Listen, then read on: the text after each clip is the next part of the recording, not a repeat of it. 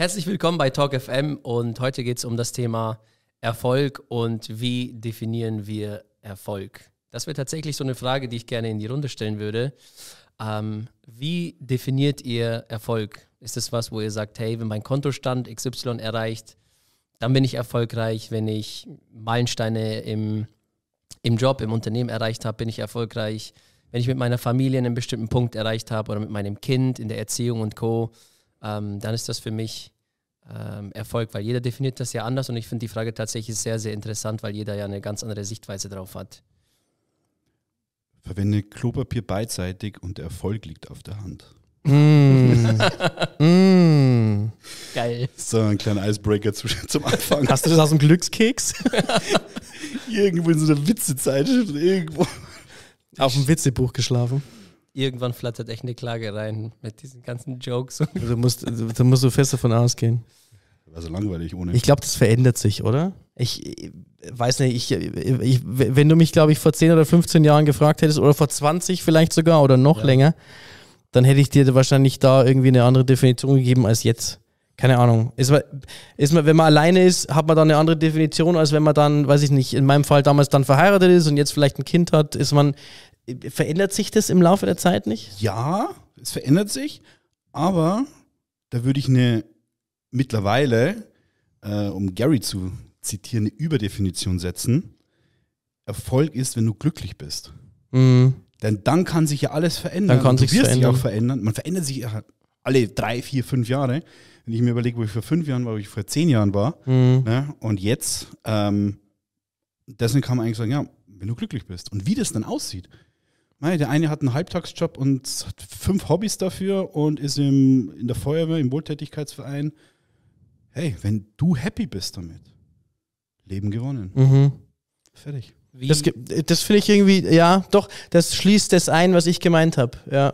Genau. Das, weil, weil, weil es verändert sich, weil du bist mit an, genau, genau, du bist mit anderen Dingen oder du wirst durch andere Dinge glücklich, als wenn du ja, stimmt, das, das geht so phasenweise durchs Leben. Weil sonst hätte ich wahrscheinlich sagen müssen, dass egal wie man es definiert, es kommt leider Gottes ganz oft irgendwie bei Geld raus. Weißt du, was ich meine? Weil ich, ich höre ganz oft so, so Erfolgsdinge, naja, also wenn ich dann irgendwie weniger arbeiten muss oder wenn ich mehr Zeit dafür habe oder wenn ich machen darf, was ich will oder so und am Ende komme ich irgendwie immer da drauf, dass ich das Gefühl habe, äh, ja, aber das, da brauchst du du brauchst irgendwie, du brauchst Rücklagen dafür, weniger arbeiten zu können. Du brauchst Rücklagen dafür, vielleicht machen können, was du willst und so weiter. Und das, das deswegen finde ich, dass solange du happy oder wenn du happy bist, dann ist es in deinem Fall Erfolg ich glaube, das ist eine, eine super Definition, ja. Wie, wie würdest du es genauer definieren, wenn dir jemand die Frage stellen würde, zu dem jetzigen Zeitpunkt, wie du für dich Erfolg definieren würdest? Also was müsste eintreten, dass du sagst, hey, mein Leben ist ähm, erfolgreich oder ich bin glücklich mit der aktuellen Situation? Hm. Interessante Frage. Ich glaube, ich würde in meinem jetzigen in meiner jetzigen Situation würde ich sagen, wenn ich meine, meine nächste Generation, also in dem Fall meine Tochter, nicht irgendwie komplett verkorkst habe. Weißt du? ähm, wenn, wenn, wenn, wenn ich dort die, und das ist immer so schwierig, aber meiner Meinung nach richtigen Werte weitergegeben habe und merke, dass. Ähm, dass sie wiederum happy ist. Deswegen finde ich diese Definition so cool. Ähm, und wenn ich wahrscheinlich das Gefühl habe, dass sie sowohl der Gesellschaft was zurückgibt, als auch, als auch, dass sie happy da drin ist, ja. Weil ich, wie gesagt, wenn du mich vor fünf oder, ja, vor fünf Jahren nicht, weil da war die, war die Emma auch schon da, aber wenn du mich vor zehn Jahren gefragt hättest, hätte es wahrscheinlich noch anders ausgeschaut. Da hätte ich wahrscheinlich gesagt, wenn ich mal in der Situation bin, in der ich heute bin, dann war ich erfolgreich. So, deswegen sage ich, ich, würd, ich glaube, es wird sich verändern mit, mit im Laufe der Zeit. Ja, aber jetzt würde ich sagen, echt, dass ich, ich möchte was, ich, ich möchte was weitergeben, ich möchte was, ähm, bei mir ist das jetzt schon sehr, sehr langfristig, dass ich sage, okay, die nächsten 10 oder vielleicht sogar 20 Jahre, an die denke ich gerade schon. Und ich glaube, dass das genau das ist, was ich, so, oder das habe ich, glaube ich, vorhin gemeint. Ich glaube, es gibt Zeiten, da kann man nicht zehn Jahre nach vorne denken, sondern man muss ans Ende vom Monat denken, weil das sehr schnell kommt oder, oder quartalsweise oder, oder monatsweise oder jahresweise. Und ich glaube, wenn man ein Jahr oder wenn man ein halbes Jahr oder ein Jahr nach vorne denken darf oder kann, dann ist man sowieso schon in einer unglaublich, äh, ähm, nicht glücklichen, aber dankbaren Situation eigentlich, weil ich glaube, also ich, du kennst es auch, du kennst es auch ähm, und ich, ich komme auch daher, äh, da hat man nicht mal ans Monatsende denken können irgendwie so, oder hat, man hat gehofft, man schafft es ans Monatsende, Monatsende und deswegen bin ich Gott sei Dank in so einer ganz, ganz, ganz, ganz dankbaren und glücklichen Situation, langfristiger denken zu können und in die Richtung geht es bei mir wahrscheinlich so, ja. Wie ist es bei dir, Dani? Wie würdest du es definieren bei dir? Also, dass ich glücklich bin, meinst du? Ja, oder dass du sagst, du bist jetzt zu dem Zeitpunkt erfolgreich oder du definierst Erfolg für dich, wenn das und das eintritt, wenn du das und das zur jetzigen Situation machen kannst? Mm, ist auch sehr interessant, weil sich es bei mir in den letzten Jahren auch sehr gewandelt hat. Mhm. Da erinnere ich mich immer noch an die Situation zurück, wo ich ähm, auf einem Klassentreffen war. Das war klar, na schon mal, das war vor dem Klassentreffen, genau. Am Klassentreffen haben wir darüber geredet, richtig. Mhm. Das war damals noch in der, in der Schule und mir, ich weiß noch ganz genau, habe ich zum Kumpel von mir gesagt, ey, Mann, mir wird schon genügen, wenn ich irgendwann mal 5000 Euro brutto verdiene, weil dann habe ich keine Sorgen mehr. Und da waren wir auf dem Klassentreffen, haben uns auch drüber unterhalten und da waren wir halt beide schon Welten darüber hinaus, so gesehen. Ne? Und dann so, ja, so hat sich's verändert dann. Aber man denkt dann immer, ja, wenn ich das habe, mhm. dann bin ich glücklich. Und dann hast du es und dann hast du aber eigentlich schon wieder ganz andere Ziele. Ne? Ähm, ich war aber in jeder Situation, würde ich jetzt mal behaupten, ähm, zum größten Teil glücklich und zufrieden, aber ich hatte schon immer ambitionierte Ziele oder immer sehr, sehr große Ziele. Und ich persönlich stecke mir auch meine Ziele immer so groß, dass ich sie nicht erreiche. Weil mich, ich bin da ein bisschen anders gepolt, mich nervt es, wenn ich mein Ziel erreicht habe, weil ich mir dann denke, hm, hätte ich es mir jetzt größer gesteckt, mhm. hätte ich es dann auch erreicht. Von dem her finde ich es immer für mich cool. Und wenn ich nur 10% von meinem Ziel erreiche, okay, so be it. Ähm, aber ich, ich bin dann, mich motiviert das einfach viel, viel mehr. Und um da wieder darauf zurückzukommen, ähm, ich war eigentlich die letzten Jahre immer größtenteils glücklich, weil ich immer auch nach dem Vorsatz gelebt habe, hey, wenn ich was machen will, dann mache ich es. Ich will mir niemals in meinem Leben die Frage stellen, was wäre gewesen, wenn. Mhm. Mit dem Gedanken bin ich zum Beispiel damals, damals auch ins Fitnessstudio rangegangen. Mhm. mhm. Ich habe immer gesagt, ja, nein, weil mein, mein Dad ist da genau das Gegenteil. Mein Dad, kompletter Sicherheitsmensch, ne, seit, ich glaube, 45 Jahren mhm. äh, oder 40 Jahre in der Audi gearbeitet, ähm, geht jetzt nächstes Jahr in Rente, äh, hat Jubiläum gehabt und so weiter. Und ich bin das halt überhaupt in komplette Gegenteil. Und er dann einmal so, ja, was ist, wenn was schief, wenn was pleite geht? Da war immer, immer mein Ansatz oder mein Spruch, ja, dann sitze ich halt mit 40 in meiner äh, ein, zwei Zimmerbude, die das Amt zahlt, bin arbeitslos, verschuldet. Oh. Ähm, aber ich kann zumindest sagen, ich habe es wenigstens probiert. Ne? Weil ich ja im Umkehrschluss auch nicht weiß, hätte ich es jetzt nicht probiert, würde ich vielleicht nicht in der gleichen Situation sitzen. Und das wäre dann der Worst Case für mich und mein Leben, wo ich dann sagen würde, okay, das ist auf eine das ist Unglücklichkeitslevel ja. 10 von 10. Wenn ich in einer miesen Situation bin und mir gleichzeitig die Frage stellen muss, was wäre gewesen, wenn. Mhm. Das ist für mich der Worst Case im Leben und deswegen mache ich es genau andersrum. Darf ich kurz was nachfragen? Ähm, was ich, ich finde es total interessant. Also erstens, ich bin jemand, der hat tatsächlich immer kleine Ziele gesteckt. Ich muss sie erreichen, um dann die nächsten zu kriegen. Das ist äh, ganz, ist ganz interessant. Aber was ich so krass finde, ist, und das ist ein Thema, das haben wir gerade vorhin jetzt ganz leicht angeschnitten, Du hast gesagt, der Worst Case ist, dann bin ich halt mit 40 in der, in der, in der kleineren Wohnung und bin, habe vielleicht, wie sagt man so schön, nicht erwerbstätig, arbeitslos und ähm, habe einfach nicht. Das ist ja an und für sich nicht schlimm. Überhaupt nicht. Aber die meisten, glaube ich, haben Angst davor, was denken dann, dann die, die anderen von mir. Oh ja. Hast du diesen Gedanken dann, hast du diesen Gedanken im Worst Case gar nicht oder blendest du den aus? Weil nicht Genau, weil da die Follow-up-Frage, die wir, die wir gerade nämlich schon so ein bisschen besprochen haben. Ich bin jemand, ich könnte mir oder ich habe mich aus den so sozialen Medien zurückgezogen, weil ich konnte diesen, diesen Spagat nicht mehr zwischen irgendwie äh, negativen Kommentaren und Rechtfertigungen und, und, und dies und das. Ja. Tolle Idee, jetzt wieder beim Podcast mitzumachen dann. Aber da hast du auch gesagt, das macht dir nichts aus. Ist es schon immer so gewesen? Und was glaubst du? Und wenn ja, was glaubst du, was ist der Unterschied zu jemandem wie mir? Mal ganz explizit gefragt, weil ich kann es nicht zum Beispiel. Und äh, das, dass du sagst, der Worst Case ist im Endeffekt ein, naja, ich sitze halt dann leider Gottes äh, ohne Arbeit irgendwie tatsächlich pleite irgendwo rum. Da ist ein soziales Stigmata normalerweise dabei, das ganz viele Leute vermeiden wollen würden, mhm. weil, aber da, da geht es wirklich nur um darum, was andere von mir denken. Hast, das hast du gar nicht. Hatte ich auch noch nie. Also ich war schon super auch, interessant. Schon immer anders. Super interessant. Also ähm, es hat damals angefangen, eigentlich schon im Kindergarten. Ich hatte keine Freunde, mich mochte niemand, warum auch immer, keine Ahnung, weiß ich nicht mehr. Vielleicht war ich einfach ein Arschlochkind, so sagt es meine Mama immer zumindest. Ich, ich wollte gerade ganz fies sein und sagen so, also ich weiß, warum dich keiner mag. Nein, aber das ist natürlich Spaß. Entschuldigung, Entschuldigung, Entschuldigung. Und ich hatte auch schon immer ganz krasse gegensätzliche Hobbys. Ne? Irgendwo war ich schon Sportler, äh, war zehn Jahre lang Torwart beim Fußball, aber gleichzeitig war ich ein, Nerd, habe irgendwelche mhm. Pokémon-Karten, beziehungsweise mhm. ganz früh in der ersten, zweiten Klasse noch Titelblätter gesammelt, ne? mhm. so Fanatiker. Und ich immer, wenn ich was gemacht habe oder auch mache, mache ich es zu 100 Prozent. Ich habe mein ganzes Tag Ja, das, das kenne ich. Ja, okay. Dann Yu-Gi-Oh! Karten, Pokémon-Karten, Magic-Karten, mhm. Computer gezockt, ne? Mhm. trotzdem immer wieder Sport. Magic the Gathering habe ich auch, das war auch noch genau. zu meiner Zeit so ein Thema. Ja. Dann kam mit 15, 16,5 das Bodybuilding. Gut, dann war ich halt natürlich in so einem jugendlichen Alter und dann habe ich eine Extremsportart eigentlich gemacht, die ich natürlich auch zu 100 Prozent durchgezogen habe. Und das hat sich irgendwo, mir war das nicht bewusst, dass mir egal ist, was andere von mir denken.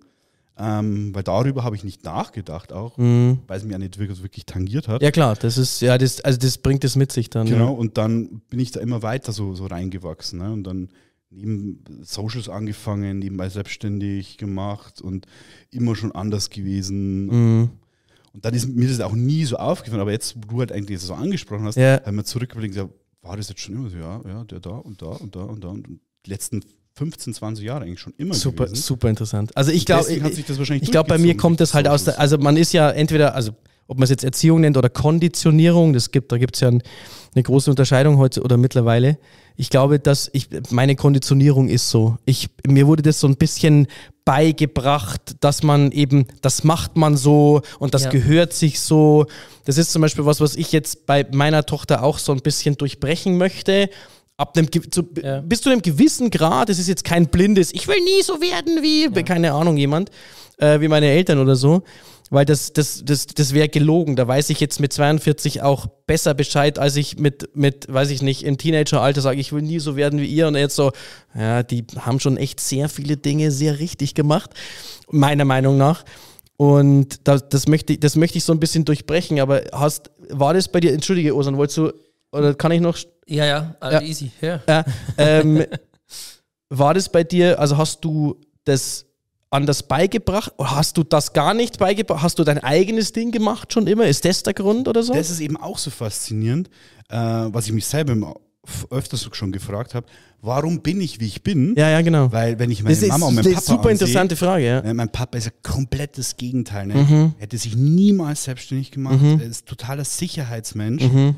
Äh, meine Mama ist immer darauf bedacht, was andere denken. Ne? Also mhm. auch nach außen hin, allem drum und dran. Immer Kommt so. mir bekannt vor. Und mhm. ja, und bei mir ist es wirklich so, ich denke mir so, hm, sollte ich mich vielleicht mal mit dem Postboten unterhalten? Äh, vielleicht mhm. äh, sage ich da mal Hallo Papa oder so. Ja. So ganz übertrieben, ne? weil ja, ich halt so viele Sachen und auch dann auch so extrem unterschiedlich bin, da ja, ich mir denke so. Das kann ich nachvollziehen. Also mein, mein Vater ist auch äh, lange Zeit, äh, jahrzehntelang Beamter gewesen sogar, also eigentlich nochmal eine Stufe krasser als jetzt Angestellter bei, bei der Audi AG.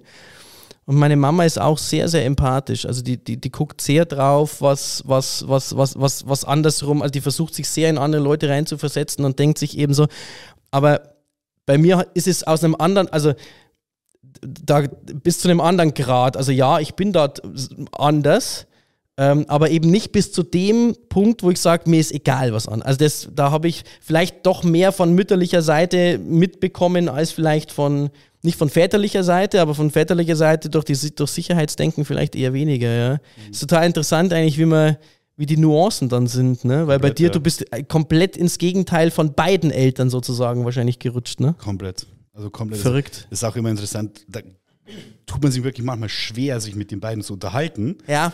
Ne? Ja. Ähm, ja, ja, ja. Da tue ich mich manchmal leicht, mich mit meinem Stiefdad zu unterhalten, weil er selber ja. selbstständig ist, eine eigene Firma hat. Ja. Ne? Klar, da sind dann die Parallelen mhm. da. Ah, den kenne ich. Ja, ja, genau. Ja, genau. Ja, genau. ähm, also ja, voll. Dad, ne? Ja, klar. Er, er, handelt anders, er denkt anders, er hat anders Ihr seid viel näher aneinander dran eigentlich ja. vom, vom mhm. Ja, ist interessant. Sorry, Osan. Das, das wäre tatsächlich, also du hast die Frage schon gestellt. Okay. Das wäre die Frage gewesen, die ich tatsächlich noch gestellt hätte, ob das vielleicht so vom Elternhaus kommt, weil du ja schon sehr oft siehst, wenn du mal in der Stadt bist oder unterwegs bist, dass die Eltern so ein bisschen dem Kind immer sagen, das macht man nicht, so mhm. verhältst du dich mhm. nicht.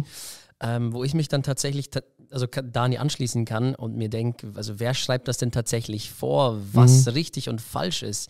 Weil du kriegst, finde ich, ja als Kind meistens so von den Eltern schon so ein bisschen mit, was macht man, was ist okay, was ist nicht okay. Ähm, und irgendwann, also so war es bei mir, irgendwann fängt man ja auch an zu hinterfragen, so ist es tatsächlich so? Ist es jetzt richtig, weil es mir gesagt wurde? Ist es falsch, weil es mir gesagt wurde? Wie definiere ich das jetzt eigentlich? Also wie ja. definiere ich das, ob das richtig ist oder falsch ist, was ich tatsächlich mache? Und ist es nur falsch, weil mir Leute gesagt haben, das macht man nicht, weil alle so denken? Mhm. In, in, in meiner Denkweise? Oder ist es so, wie gesagt, dass du von der Gesellschaft einfach gesagt kriegst, hey, wenn man essen geht, dann redet man nicht laut. Also wer ja. sagt das denn, dass das zum Beispiel ich, falsch ist? Das, das sagt dir, also die Gesellschaft sagt dir das nicht, aber ich glaube, deine Eltern sagen dir, was sie denken, dass die Gesellschaft denkt, weißt du? Also das ist ja immer eine Interpretation. Ich glaube, wir, als wir letztes Mal beim Essen waren, der Daniel und ich, dann waren wir relativ laut. Die neben, sich, die neben uns haben sich wahrscheinlich gedacht, was reden die so laut? Aber wir hatten wahrscheinlich einfach den Mut, weil wir haben uns bestimmt über Dinge unterhalten, wenn wir jetzt, wo wir sagen würden, naja, wenn die Leute jetzt irgendwie 100% des Kontextes kennen würden oder des, des Hintergrunds kennen würden, dann geht die das eigentlich nichts an. Aber das ist ja unsere, also das ist ja so ein bisschen unsere Verantwortung, zu, zu beurteilen, ob das, was wir jetzt da so vor uns hinreden, ob das okay ist, dass das andere hören. Ich glaube, wir hatten es letztes Mal in der Pilotfolge. Ja. Wir wissen gar nicht, ob sie ob es mal online schafft oder nicht, aber ähm, hatten wir ja so diese, dieses Ding, okay, ich verstehe nicht, wenn Leute irgendwie auf Lautsprecher so miteinander telefonieren, ja. weil der öffentliche Raum das Gespräch mitbekommt. Ich glaube, das ist ganz unterschiedlich. Ja, und vor allem die Öffentlichkeit bestimmt, was richtig sehr gut. Jetzt bist du in Deutschland, dann fliegst du in die Türkei, dann fliegst du nach Amerika. Und der öffentliche Raum und ist Und in jedem anders. Land ist es anders. So. Das schwöre ich dir. Richtig. Und ja. was ist jetzt richtig? So, da gibt es, wie gesagt, kein richtig oder falsch, sondern super das, Punkt. Das, ja, das ganz guter Punkt. in Anführungsstrichen ja. diktiert einfach nur die Mehrheit, ähm, sozusagen die Schafherde diktiert, was in der Öffentlichkeit richtig ist, wobei er richtig nicht richtig ist, sondern es ist einfach nur das, was die meisten tun. Ja, ja. Ist, da ist ja der Kontrast zum Beispiel, das, was wir letztes Mal in der Pilotfolge besprochen haben, New York zum Beispiel, und ja. also USA und Deutschland, wenn man es mal so vergleicht. Mhm. Ähm, vieles, was du, also ganz einfach ist, das kennst du ja am besten, du bist ja öfter in den Staaten. Äh, wenn du hier essen gehst, meistens halt immer in Jeans und T-Shirt, Hemd und Co. Und also, als ich das erste Mal dort war, in so ein ja, schickes Restaurant, sage ich mal, ein Steakhouse gegangen und ja. ich halt so, boah, scheiße, ich habe nur eine Jeans dabei und kein schickes Hemd, kaufe ich mir jetzt eins, was denken die so, dieses, was du ja hier eigentlich hast. Ja. Und dann gehst du da hin und da sitzen die Leute in Schlafanzügen, Badeschlappen und ich bin da rein und denke mir, hä, bin ich im falschen Film? Ja. Obwohl die tatsächlich Textiltischdecken hatten und so, ne? Das ist ja normalerweise immer das Zeichen so ein bisschen, oh, das ist ein gehobener ja. Rest, gehobener. Ja. Äh, ja, ja, das stimmt. Mit, ja. mit drei Messern am Tisch und vier ja. Gabeln und Schön von außen nach innen essen. Ja, und, genau. und, dann gehst du da rein so richtig so, oh, okay, das ist so ein schicker Laden und denkst so, what the hell, wo bin ich hier eigentlich gelandet? Ja. Das ist, da hast du recht, tatsächlich ein sehr, sehr interessanter Punkt. Das ist, finde ich, auch so ein bisschen kulturell. Ja. Je nachdem. Aber hast du, hast du so äh, kulturell bei dir in der Familie oder jetzt äh, habt ihr auch Sachen, die aufeinandertreffen, wo du sagst, also irgendwie, ich, ich verstehe es nicht mehr? Ähm, also ich muss ja sagen, glücklicherweise, meine Eltern sind ja sehr modern. Mhm. Also das heißt, ähm, ich habe jetzt nicht, also ich hatte keine Erziehung, die so sehr altmodisch türkisch war, Wir haben uns da ja, ähm, ich glaube, in der Pilotfolge war das oder mhm. davor ja ein bisschen Schon. lustig gemacht. Wir haben davor ein bisschen mit dem Badeslippern. Muss man, ich rede mal direkt in die Kamera. Wir haben uns ein bisschen über diesen, über diesen klischeehaften Slipper unterhalten. Ähm, das war, das war ganz witzig. Ja, stimmt es eigentlich? Ja, es stimmt. Mit Präzision so. wird der geworfen. Das ist, also das ist wirklich so. Man, da gibt es ja Memes drüber, Dani, das Meme, was du erzählt hast, dass dich der Schlappen verfolgt in den zweiten Stock und an die Tür klopft. An der Tür klopft. Ähm, also das, das sind so Sachen, die sind tatsächlich wahr. Ja. Ähm, aber ich hatte tatsächlich das Glück, dass bei mir oder bei uns die Erziehung sehr modern war ähm, und dadurch ich eigentlich noch nie so diesen krassen Culture Clash hatte, wo ich gesagt habe, boah, jetzt da treffen richtig zwei Welten aufeinander. Siehst du, und das ist, glaube ich, schon der, das erste Indiz, dass deine Eltern auch schon damit gebrochen haben, sozusagen, ja. was ihnen eigentlich beigebracht ja. wurde, was man, wie man, wie man was eigentlich so tut. Weil die haben dann euch das anders beigebracht. Also ich, ich merke. Was ich bei meiner Tochter eben auch so machen möchte. Ich möchte zu der nicht sagen, das macht man so. Es wird noch kommen, da bin ich mir sicher. Aber jetzt, wo sie noch so jung ist, möchte ich das nicht sagen müssen, weil du nämlich auf der anderen Seite deinem Kind beibringen möchtest, du bist dein eigener Mensch, du hast deinen ja. eigenen Willen, sag uns, wenn was, wenn dir was nicht passt, sag, sag uns, wenn du was nicht möchtest. Und auf der anderen Seite haben wir dann Situationen, in der wir dann sagen sollen, das macht man aber so, ja. wo der Kindeswille plötzlich überhaupt nicht mehr Thema ist. Das ist ein schwieriges, ich finde, das ist ein schwieriger Spagat.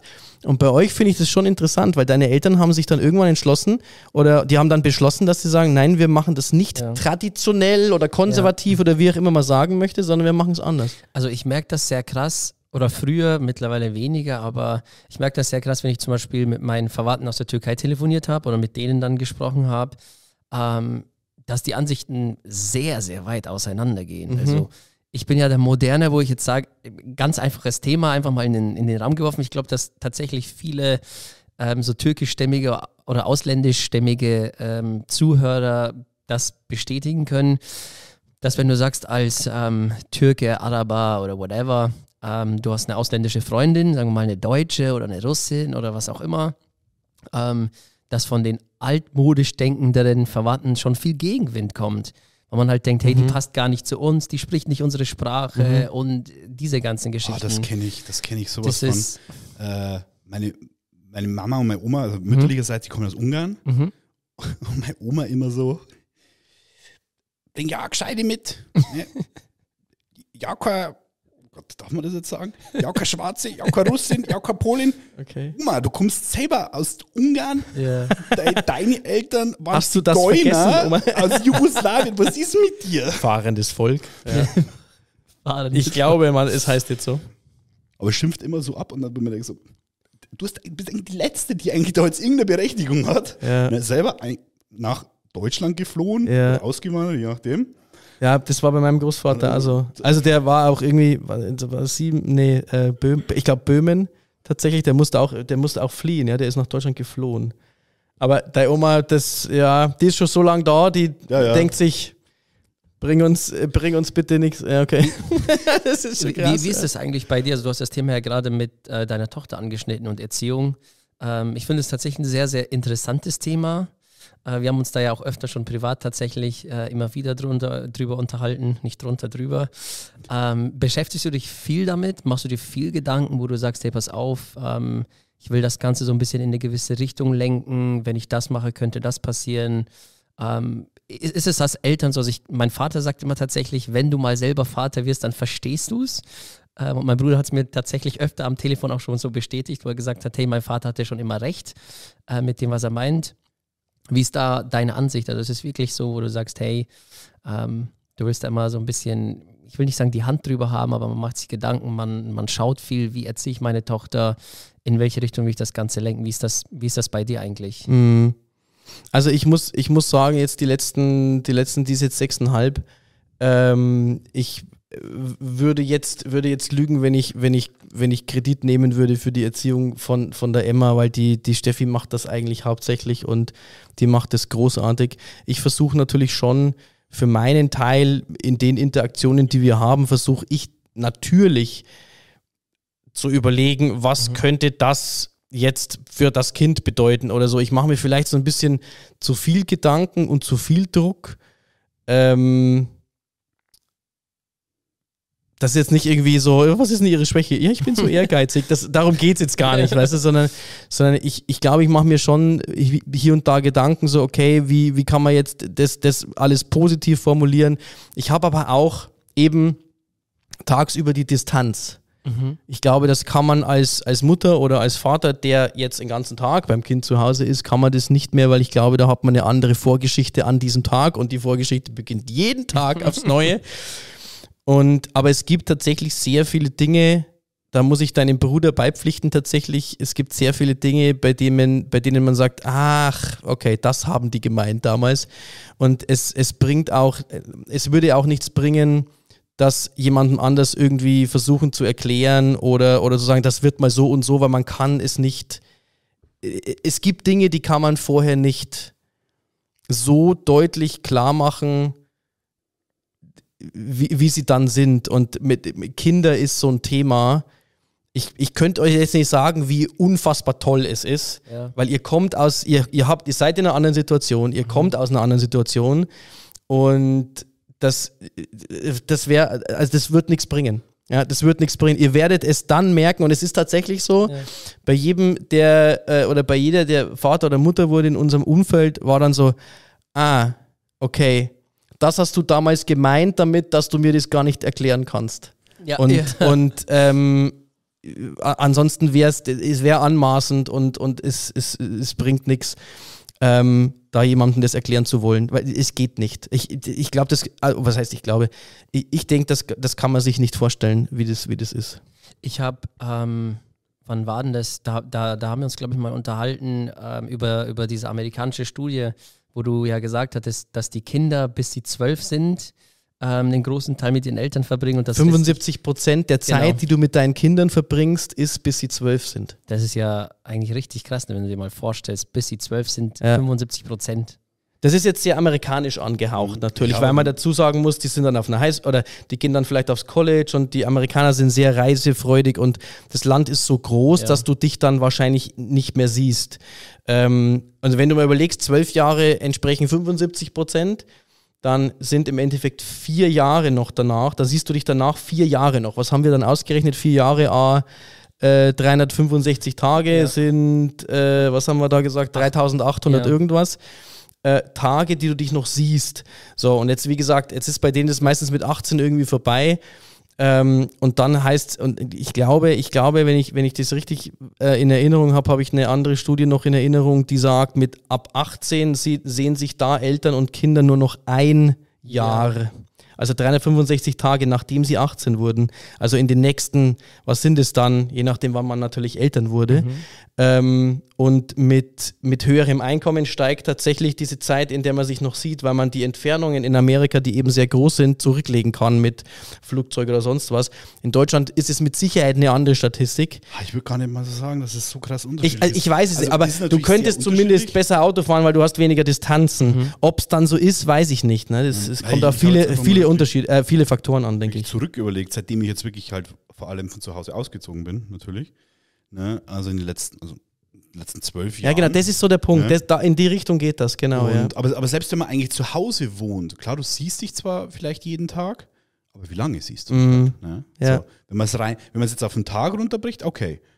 Einmal am Tag sehen, zählt das dann, aber wenn du es dann wieder auf die Stunden oder die Zeit umrechnest, ne? weil wenn du dann eigentlich schon in der Schule bist, ja. so, du schläfst acht Stunden, mhm. du bist sechs bis acht Stunden in der Schule, mhm dann sitzt du danach natürlich äh, Hausaufgaben, Lernen, Hobbys, Freunde. Okay, wie ja. viele Minuten am Tag ja. siehst du deine. Eltern? Genau, Vielleicht das ist der eine Punkt. Eine Stunde, eine halbe Stunde höchstens. Und wenn ich jetzt überlege, okay, ich sehe meine Mom, mein Dad vielleicht fünf bis zehn Tage im Jahr maximal mhm. oder zehn, fünf bis zehn Mal, mhm. so gesehen, mhm. im Jahr maximal, ne, die typischen Feiertage, Geburtstage vom jeweiligen anderen dann natürlich noch. Ja, und dann. Und jetzt haben wir, die, jetzt haben wir viele drin. Feiertage. Die Amis haben meistens nur äh, Thanksgiving und Weihnachten. Ja. Und vielleicht noch eine Ostern oder sowas oder Independence Day. Und wenn die dann natürlich nur heimkommen, Klammer auf, können, ja. dann wird es halt sehr schnell sehr rar. Das stimmt schon. Also ich ja. muss natürlich jetzt auch von, von, mir ausgehen. Ich bin jetzt Klar. natürlich ja. ein bisschen auch anders, würde ich mal sagen. Ne? Ich mhm. bin da jetzt nicht so, dass ich da immer heim muss. Ich bin einfach anders. Ich bin da jetzt nicht so also ich, wie soll man bezeichnen, Heimweh habe oder ja. Family unbedingt sehen muss. Ja, wir ne? kennen es ja, glaube ich, in unserem Umfeld. Wir kennen auch Leute, die sie sind einfach weil du mich mal gefragt hast, glaube ich auch so, bist du so ein Familie? Ich glaube, wir ja. kennen schon, wir kennen schon Leute, die sind jetzt Familienmenschen, die wir jetzt als Familienmenschen bezeichnen würden, ähm, die, die, die versuchen schon jede Minute dann mit der Familie zu verbringen.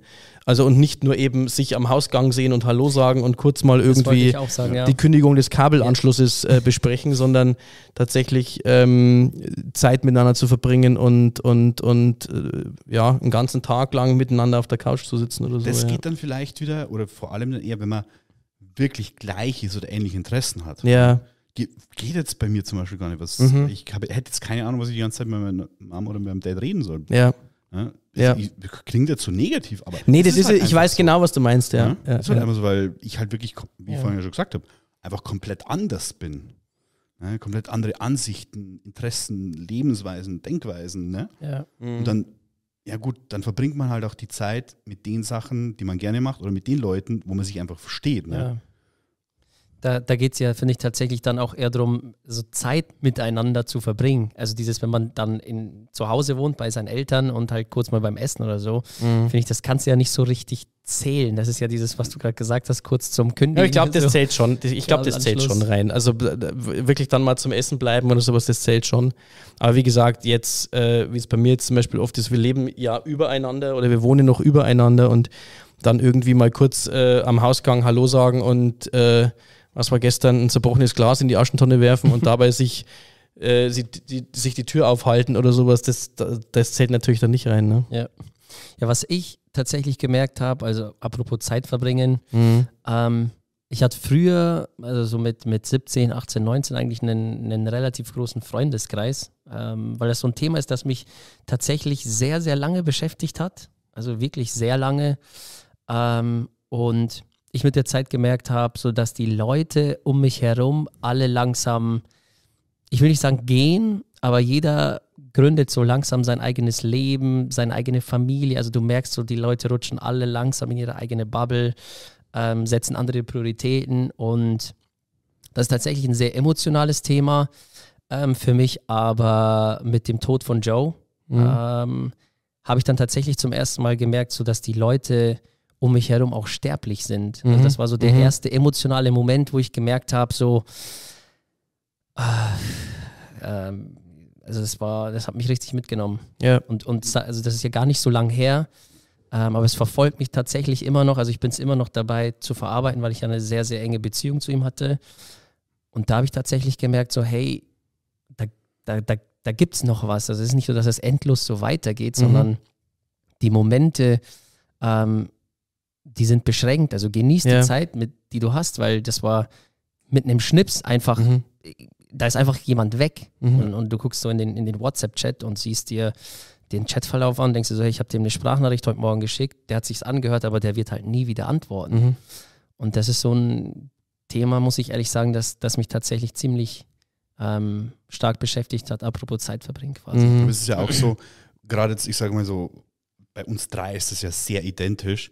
Wir, wir haben uns ja jetzt über die letzten Jahre so entwickelt, wie es die meisten eigentlich gar nicht tun. Am Anfang, weil du den Freundeskreis angesprochen hast, ja, mit 16, 17, 18, 19 ist man noch relativ gleich. Ja. Und dann beginnt ja so wirklich so, weil man ja eben auch natürlich in der Schule ist und sonstiges so, man hockt einfach aufeinander. So, dann ist die Zeit, äh, die man verbringt zusammen, ist relativ hoch. Dann sind natürlich auch die Interessen groß, beziehungsweise in der Schule sucht man sich die Clique, die die gleichen Interessen hat. Und danach, erst eigentlich, wenn man aus der Schule rauskommt, dann beginnt eigentlich so erst wirklich so die komplett individuelle Entwicklung. Ne? Dann hast du ähm, Sami Cup schon gegründet gehabt, hattest eine Karriere im Fußball, hast dann äh, dich weiter selbstständig gemacht. So, dass du da in Anführungsstrichen abdriftest oder nichts mehr ja. mit den Leuten von früher zu tun hast, vollkommen normal. Das sehe ich ja bei mir auch so. Ja. Ja, mit den Leuten von früher habe ich gar nichts mehr zu tun, weil sie, weil sie auch komplett anders sind, sich komplett anders entwickelt haben. Ähm, und was, was will man da mit den Leuten noch? Ne? Ich habe ähm, tatsächlich, weil du bist ja Mick relativ. Ich dachte, es liegt an mir, dass ich mit den Leuten nichts zu tun habe, weil tatsächlich war bei mir so, ich habe eine lange Schulkarriere hinter mir, um es mal nett zu sagen. Ja, also achte Klasse zweimal, zehnte Klasse zweimal, dann irgendwie noch. Also ich hatte, ich war irgendwie ich. in, ich war in super vielen Klassen und deswegen hatte ich nie ein Klassentreffen. Deswegen hatte ich nie, also ich bin noch in, in, in einem Verteiler einer der Jahrgänge, in dem ich war, aber ich war am Schluss irgendwie drei Jahre älter als jeder in meiner Klasse, weil ich halt wirklich so lange ähm, äh, hier am Gymnasium Gymnasium rumgebounced habe, bis ich dann wirklich runtergeflogen bin, sozusagen. Nicht sozusagen, ich bin runtergeflogen, aber nicht irgendwie, weil ich böse war, sondern weil ich zu schlecht war. ähm, also ich dachte, es liegt da an mir, aber ich glaube, dass natürlich ist es, ist es äh, eine Sache der oder eine Frage der Entwicklung, äh, ob man mit den Leuten und der Interessen wahrscheinlich auch, ähm, was völlig legitim ist, dass man sich da ein bisschen ja, nicht nur ein bisschen, sondern irgendwie komplett auseinanderlebt auch. Ne? Ich habe ähm, in, dem, in dem äh, Video von Gary, Gary Vaynerchuk, äh, was sehr, sehr äh, interessant ist, tatsächlich gehört, was er gesagt hat, nämlich umso erfolgreicher du wirst, beziehungsweise umso weiter du im Leben kommst, umso weniger Leute hast du um dich herum, mit denen du das tatsächlich feiern kannst, die so ein bisschen, sag ich mal, auf nicht, das soll nicht herabwertend klingt, aber auf deiner Ebene sind, die das auch verstehen können. Das ist ja auch der Grund, warum ein Lambo zwei Sitze hat und ein Bus 30. Oder wie, wie heißt diesen 0815 Motivations-Memes immer wieder so, ne? Träum ich dein Leben, lebe deinen Traum. Ja. Wie, wie Was ist denn das, das für ein Spruch, Alter? Das ist ja. Also nicht gesehen? Nein, den, ich, den, kannte, ich noch, den kannte ich noch nicht. Alter Spruch. Schwede. Ich weiß nicht, ob ich da zustimmen würde, sage ich dir ja. ganz offen. Weil ich, ähm, also ja, natürlich geht, da geht es ja um die Prozent, äh, mhm. äh, äh, Prozente der Bevölkerung, denke ich mal. Ne? Und ja, das stimmt jetzt statistisch, nehme ich jetzt mal an. Weil ja, klar, irgendwie geht halt die Pyramide oder die, die, Verteilungs, die Verteilungskurve ist halt so. Aber ob du noch Leute um dich hast oder nicht, das hast du ja selber in der Hand. Bist du jetzt jemand, der, der netzwerkt gerne, der irgendwie rausgeht und connected mhm. und sonst was? Und an meiner Intonation merkt man schon, dass ich es überhaupt nicht bin. Aber ja, genau. Aber und deswegen, deswegen glaube ich, da muss man immer, da muss man immer ein bisschen, bisschen Entschuldigung, Words, ähm, da muss man immer ein bisschen vorsichtig sein mit so Weisheiten. Ich, ich glaube, ich weiß, was er meint. Natürlich ist es irgendwie, du gehörst irgendwann zu den X Prozent der Bevölkerung mhm. und so. Das stimmt schon. Aber ich glaube, das hast du selber in der Hand, ob du dann noch irgendwie Leute um dich herum hast und wie viele Leute du um dich herum hast. Ähm, das ist, glaube ich, keine, das ist kein Automatismus, der da, der da besteht. Also, ich, oder ja. den es da gibt. Aber ich glaube, ich weiß, was er meint. So, man, wenn man erfolgreich wird, dann muss und, und man möchte die gleiche Anzahl an Leuten um sich haben, muss man auch daran arbeiten. Weil man vorher sozusagen nicht daran gearbeitet hat, beziehungsweise sein Umfeld hatte und dann nur sozusagen an, an seinem Erfolg oder Business, sage ich jetzt einfach mal, arbeitet, dann ist es klar, dass das alte Umfeld auf der Strecke bleibt, mhm. weil man natürlich erstens sich von denen entfernt, interessenmäßig, aber natürlich auch zeitmäßig, ne, weil man einfach weniger Zeit hat, um sie mit den alten Freunden zu verbringen. Und dann muss man ja eigentlich wieder Zeit investieren, um die Anzahl der Leute um sich herum gleich zu halten, aber halt neues ja. Umfeld sich erschaffen. Ja, genau. Und ich, glaub, ich glaube eben, dass halt das, das, das hängt nicht, das hängt nicht jetzt nur damit zusammen, dass man jetzt erfolgreicher wird oder irgendwie sowas, sondern ich glaube, es ist immer eine gewisse Arbeit, in Anführungszeichen, ähm, Kontakt zu Leuten zu halten. Und dann wird am Ende, muss man sich vielleicht selber die Frage stellen, ähm, wenn ich das nicht getan habe, wenn ich zu, zu, zu Person X oder zu Person Y nicht den Kontakt gehalten habe, dann war er, sie mir vielleicht nicht wichtig genug? Oder stimmt das? Oder ist es auch wirklich so? Oder habe ich es einfach vergessen? Kommt ja auch vor, hatte ich keine Zeit? Wird, realisiere ich dadurch, ich möchte aber diese Zeit investieren oder möchte die Zeit haben dafür? Da glaube ich, muss man sich ab und zu so einen Reality-Check äh, unterziehen ja. und dann sagen, okay, jetzt möchte ich das ändern oder möchte ich es nicht ändern? Weil ich glaube, das hat jetzt, also ja, das hat mit Erfolg zu tun, so wie du sagst, oder was heißt mit Erfolg? Mit zumindest mit Arbeit zu tun. Wenn du, wenn du mehr irgendwie äh, zu tun hast, dann ja. Aber das, glaube ich, gilt für alle Phasen des Lebens irgendwie, weil, wie gesagt, wenn man jetzt zu Schulfreunden noch Kontakt halten möchte, dann glaube ich, ist das sehr viel Arbeit irgendwie 25 mhm. Jahre später. Ist ja auch irgendwo logisch. Ja.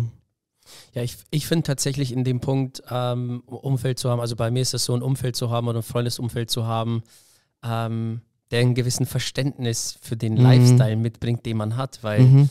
ähm, man ist relativ viel unterwegs, man ist relativ viel eingespannt, man reist vielleicht mal öfter, also das heißt, man hat dann auch immer weniger Zeit. Mhm. Ähm, und dann finde ich es auch sehr, sehr wichtig, dass man Freunde um sich hat, wo man sagt, so die Freundschaft hält auch mal, wenn man zwei, drei Monate nicht da ist, wenn man sich mal ein paar Wochen nicht meldet, weil es gerade andere Prioritäten gibt. Also das ist, finde ich, auch so eine Sache ähm, der Kommunikation und der Entwicklung zwischen einem selbst und den Freunden, den man hat. Also man, man muss sich nicht oft sehen, um trotzdem in gleicher Weise befreundet ja, also zu bleiben. Ja, das ist, meistens das Band, das man hat. Das, da ja. gibt es wahrscheinlich immer so vielleicht eine Handvoll, zwei Handvoll Leute im, ja. im, im Leben, wo man sagt, so. okay, das, und wenn wir uns ein Jahr nicht sehen, ist trotzdem genau. alles wie immer. Es ist das und wenn man halt auch weiß, okay, äh, ne, du weißt, wenn du mir irgendwann mal schreibst, scheißegal, was ist es, wann ist es, äh, wenn du mich brauchst, dann, dann bin ich da. Ne? Ja, ja genau, sowas meinst du, gell? Ne? Genau. Und, aber auf der anderen Seite ist da auch noch ein wichtiger Punkt, was du eigentlich gerade vorhin gesagt hast. Ähm, man hat dann auch einfach unterschiedliche Interessen. So, ne? Das haben wir uns ja unterhalten, ja. so ja, Freunde oder Leute von früher schön und gut, aber wie, du, du kannst dich mit denen nicht über die Gegenwart oder Zukunft mhm. erhalt, unterhalten, sondern du hältst, unterhältst dich mit den Leuten immer nur über die Vergangenheit. Ja. Und dann, äh, wer war es? Alex war es, Alex Hormosi war es. Ich, ich wollte gerade sagen, mir kommt es bekannt vor, ich glaube, ich weiß genau, auf was ja, du anspielst. Wenn ja. du dich eben sozusagen mit, mit den Leuten von früher nur über die Vergangenheit hältst, unterhältst, ja. dann wird es eigentlich Zeit für neue Freunde. Wie du auch schon oft zu mir gesagt hast, so, boah Dani, das ist jetzt ein Thema, da kann ich mich nur mit dir unterhalten, vielleicht noch mit Mick, ja, aber that's it, ne? Weil wenn wir da keine Ahnung über Marketing und Marketing Der Podcast Kosten, zum Beispiel, Podcast so zustande gekommen so ist, reden, genau ne? das war das ja. Mhm. Oder, oder Podcast und so, ja, was brauchen wir da? Ja, das und das. Oh, ähm, das kostet das doch schon ein bisschen Geld, ne? Oder, oder auch das Thema, alleine das Geldthema, ne? Ist ja so ein mhm. Tabuthema in Deutschland. Man spricht nicht über Geld. Ja, warum nicht? Ja, äh, keine Ahnung, macht man einfach nicht. Lustigerweise oh, ist ja so der Podcast auch. Macht man, macht man nicht. So ist ja der Podcast lustigerweise entstanden. Also wir haben uns ja im Gym mal drüber unterhalten, wo wir gesagt haben, hey Mick, wir zwei quatschen gerne. Ja. Und irgendwann bin ich mit dem Dani essen gegangen und habe gesagt, hey Dani, mit dir kann ich mich richtig geil unterhalten. Ach, ich dachte, ihr hattet euch erst drüber unterhalten. Nee, nee ich habe hab mich erst ja mit dir unterhalten. Okay. Und dann dachten wir so, hey, wir können richtig gut quatschen. Und dann waren wir mit Dani essen ähm, und waren da eigentlich voll auf einer Wellenlänge, weil vorher kannte ich ja Dani eigentlich immer so aus dem Gym, weil er da erst der, der Trainer mhm. war. Mhm. Ähm, und hat sich ja dann eigentlich so die letzten Monate ja relativ schnell weiterentwickelt, aber da hatten wir halt viel weniger Kontakt, weil er dann einfach nicht mehr im Gym war und ich hatte mein Zeug und er sein Zeug. Und dann haben wir uns immer wieder im Gym ge gesehen und äh, er hat mir dann über sein Coaching und so erzählt und haben gesagt, hey, lass uns mal zusammensetzen, ich höre es mir an, vielleicht kann ich ja irgendwie helfen. Ähm, und beim Essen, beim Essen gehen dachte ich mir so, hey, wir können uns eigentlich richtig geil unterhalten. Mhm. Ähm, lass doch einen Podcast machen. Ich habe so eine Idee. Und er so, hey, ich habe mit Mick auch mal im Gym gesprochen, dass wir einen Podcast machen. Lass den doch einfach zu ah, okay, da, ah, ja, ja, okay. Da so, sind da die Sachen, die Ideen übereingelaufen. Okay, witzig. So wurde ja dann einfach die WhatsApp-Gruppe gegründet. So, so, Leute, jetzt starten wir mal einfach den Podcast so Stimmt, random ja, aus genau. dem Nichts. Willkommen ja. bei Talk FM. Ja. Oh, die Entstehungsgeschichte. Der Name, das muss ich auch noch erzählen, wo wir den Zoom-Call hatten äh, wo ich ja gesagt habe, so hey, Dani und ich machen uns mal Gedanken über den Namen. Ja. Dann haben wir irgendwann ähm, einen Call gemacht und ich so, hey Dani, pff, wie nennen wir das Ding jetzt? Alle Namen, die wir so benutzen wollen, wie Sprechzimmer oder solche Sachen, gibt es schon. Gibt schon, ja. Und dann dachte ich mir so, hm, er hat irgendwas mit FM gesagt und ich habe. Es muss halt irgendwas sein, hm, da wo die Leute gleich wissen, ah, das ist ein Podcast, ja. Und mhm. dann irgendwas mit Talk. Aber jetzt, mach du weiter, ich will es dir nicht wegnehmen. Äh, äh, nee, nee, äh, alles gut. Ähm, dann dachte ich mir so, Talk, Talk wäre cool und er so, ja, FM. Und ich so, ja, irgendwas mit Talk, irgendwas mit FM. Und er so, Talk FM. Und ich so, nee, den Namen gibt's safe. Und dann haben wir geguckt. Gab's einfach nicht. Ja. Obwohl der so ein Basic Mind ist. blowing. ja. Ja, also, aber darf man, darf man darf man jetzt fast nicht den falschen Eindruck kriegen, dass wir haben hier keine Ahnung, was wir tun. Also hat, ja, wir talken und aber ob es jetzt FM ist, also Radio, keine ja. Ahnung. Ich so mit Konzept gehen wir hier nicht durch die Sendung. Ähm, wir, haben, wir haben ja gerade über den Punkt ähm, Erfolg gesprochen und die Frage will ich dir wirklich sehr, sehr gerne stellen. Ähm, Dani, du hast da ja auch einen Bezug dazu. Also, es ist ja ein Thema, das euch eigentlich beide verbindet. Deswegen finde ich das Thema eigentlich sehr, sehr geil. Äh, Monotrish und ESN ist ja eine Marke mittlerweile ein Unternehmen, das würde ich sagen, jeder Sportler irgendwo schon irgendwo mal gesehen hat oder damit in Verbindung gekommen ist.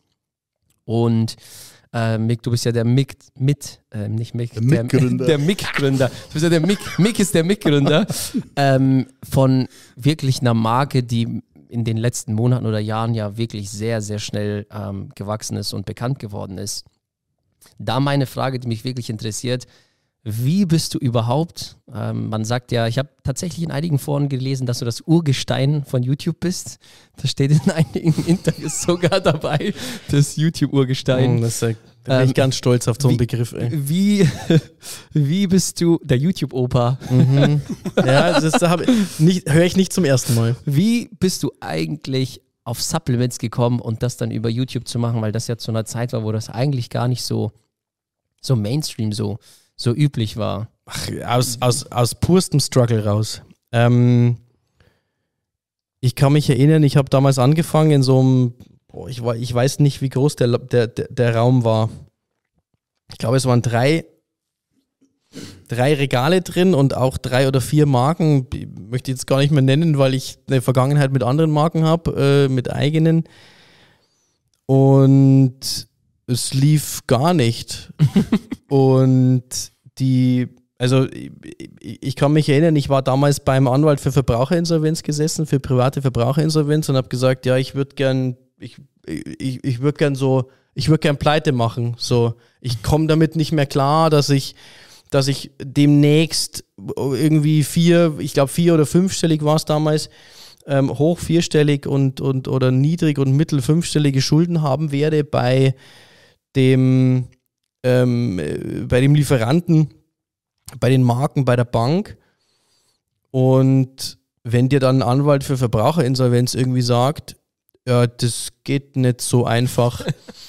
Dann so, wie, warum? Ich möchte aber jetzt Pleite machen, ich möchte es los sein, ich möchte dieses, weil ich hatte tatsächlich, da, da muss ich dazu sagen, ich hatte auch keine Angst vor diesem Stigmata, Pleite gemacht zu haben einmal. Das, ich ich wollte es einfach nur, ich wollte es so ein bisschen hinter mir haben. Und dann ging das nicht so einfach, weil er auch damals gesagt hat, naja, du musst erst Schulden haben und dann, weil ich, ich wusste, ich werde bald welche haben, wenn es so weitergeht wie mhm. jetzt. Ähm, und dann war für mich klar, das ist jetzt der Schritt, der jetzt passieren muss. Das ging nicht. Ja. Und zu dem Zeitpunkt damals, glaube ich, hat, ich glaube, dass ähm, Google gerade YouTube gekauft hatte. Mhm ein, zwei Jahre vielleicht vorher. Da hieß es noch video.google.com, glaube ich, gell? Äh, ganz YouTube davor und dann ja, haben genau. sie ja YouTube gekauft. Genau. Und für mich war dann irgendwann die so ein bisschen die Frage, okay, wie, also dieses typische, was es dann ein Jahrzehnt irgendwie später oder, oder sechs, fünf, sechs Jahre später gab, so wie schafft man es als Coach, sich zu vervielfältigen? Naja, ich muss halt ins Internet. Mhm. So. Und äh, als Coach im Internet ist es ja dann, wie ging es denn damals los mit so, äh, mit so äh, Programmen, mit Kursen, mit PDFs, mit E-Books oder wie auch immer. Das ist immer so phasenweise, hat sich das, mhm. glaube ich, geändert. Ja. Und damals war es auch für mich, naja, ich muss halt irgendwie, ich muss halt was im Internet machen. Und dann habe ich mir so eine, irgendwie das letzte Geld zusammengekratzt und so eine, ich weiß gar nicht, wie die damals heißen, Flipcam oder so, mit denen die, die ersten YouTuber so ihre Vlogs irgendwie aufgenommen haben, damals schon. Und dann habe ich mich davor gesetzt und habe gesagt, alles klar, das kostet mich jetzt nur Zeit und ein Stückchen meiner Würde und ein Stückchen Stolz, mich da jetzt hinzustellen und irgendwelche Videos ähm, da ähm, reinzusprechen. Und habe auf die simpelste Weise angefangen, die Produkte irgendwie mehr oder weniger die Rückseite von den Produkten zu lesen. Und dann so, ah, ich könnte eigentlich vergleichen und dann so richtig typisch deutsch, ah, da kriege ich mehr Eiweiß für den gleichen Euro oder da muss ich weniger dafür ausgeben. Und dann kamen so diese Analysen mit BCA und Glutamin und Eiweißgehalt und dieses und jenes. Es war aber alles schon irgendwie down the road.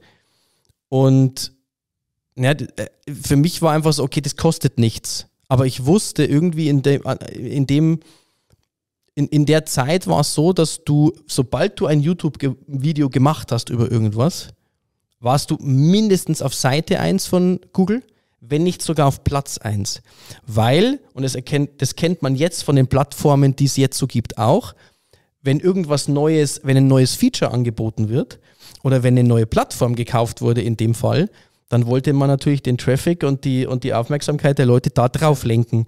Also ist halt YouTube in den Google, im Google-Algorithmus ganz oben aufgetaucht. Mhm. So, jetzt wenn ich ein Video gemacht habe über Produkt XY, das auch genauso genannt habe, dann war ich auf Platz 1.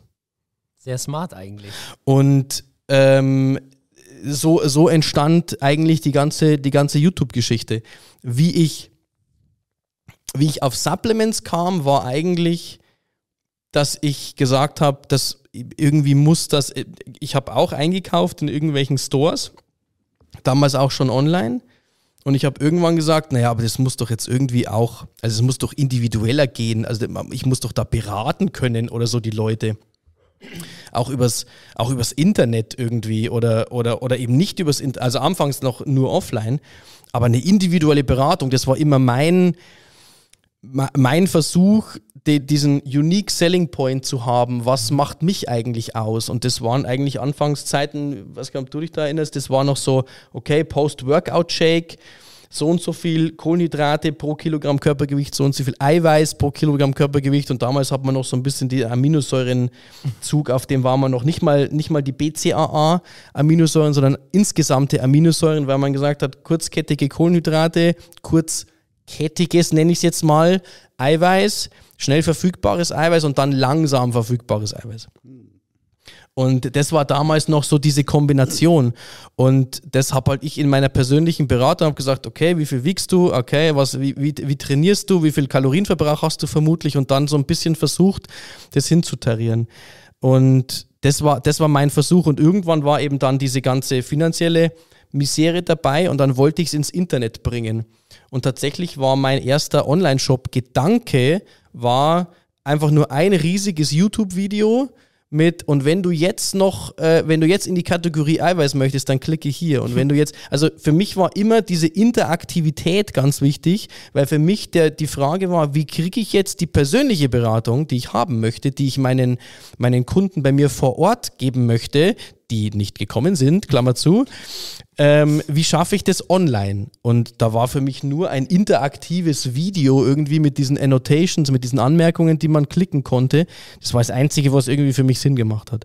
Aber Supplements war, ich habe schon immer, seitdem ich persönlich dann irgendwie, ich glaube 15 oder 16 war, ähm, habe ich trainiert und für mich war immer irgendwie, äh, das war das Thema. Ich komme auch heute nicht los davon, muss man auch dazu sagen. Ja. Ihr habt euch ja, glaube ich, auch über diese Supplement-Geschichte so ein bisschen kennengelernt, gell? Weil ich erinnere mich noch damals, als ich zum ersten Mal zu, zu euch in den Shop gekommen bin, da war ich relativ neu in Regensburg, stand ja Dani im Shop. Du warst das ja da, war, ich, da warst du aber dann schon, ich möchte sagen, zwei Jahre da. Mindestens, ja. Mindestens, weil ich glaube, dass das, wann war das? 2015, 2016? Uh, da, wo das um den Gym, Dreh? so die, die Gym-Zeit. 2016 muss das dann gewesen ja, sein, genau. sowas. Da warst du schon drei Jahre da, oder? Ja, ja locker. Also ich habe angefangen bei dir zu arbeiten im Juni, Schrägstrich Juli 2013. Das war ja noch, ich möchte gerade, nee, warte mal, ich möchte gerade sagen, das war noch doch, Donaustauffer das ja. stimmt schon. Ich war ja davor Grunewald, aber da warst, da haben wir uns das erste Mal gesehen. Da haben wir uns kennengelernt, genau. Genau. Da kamst du mal rein, glaube ich.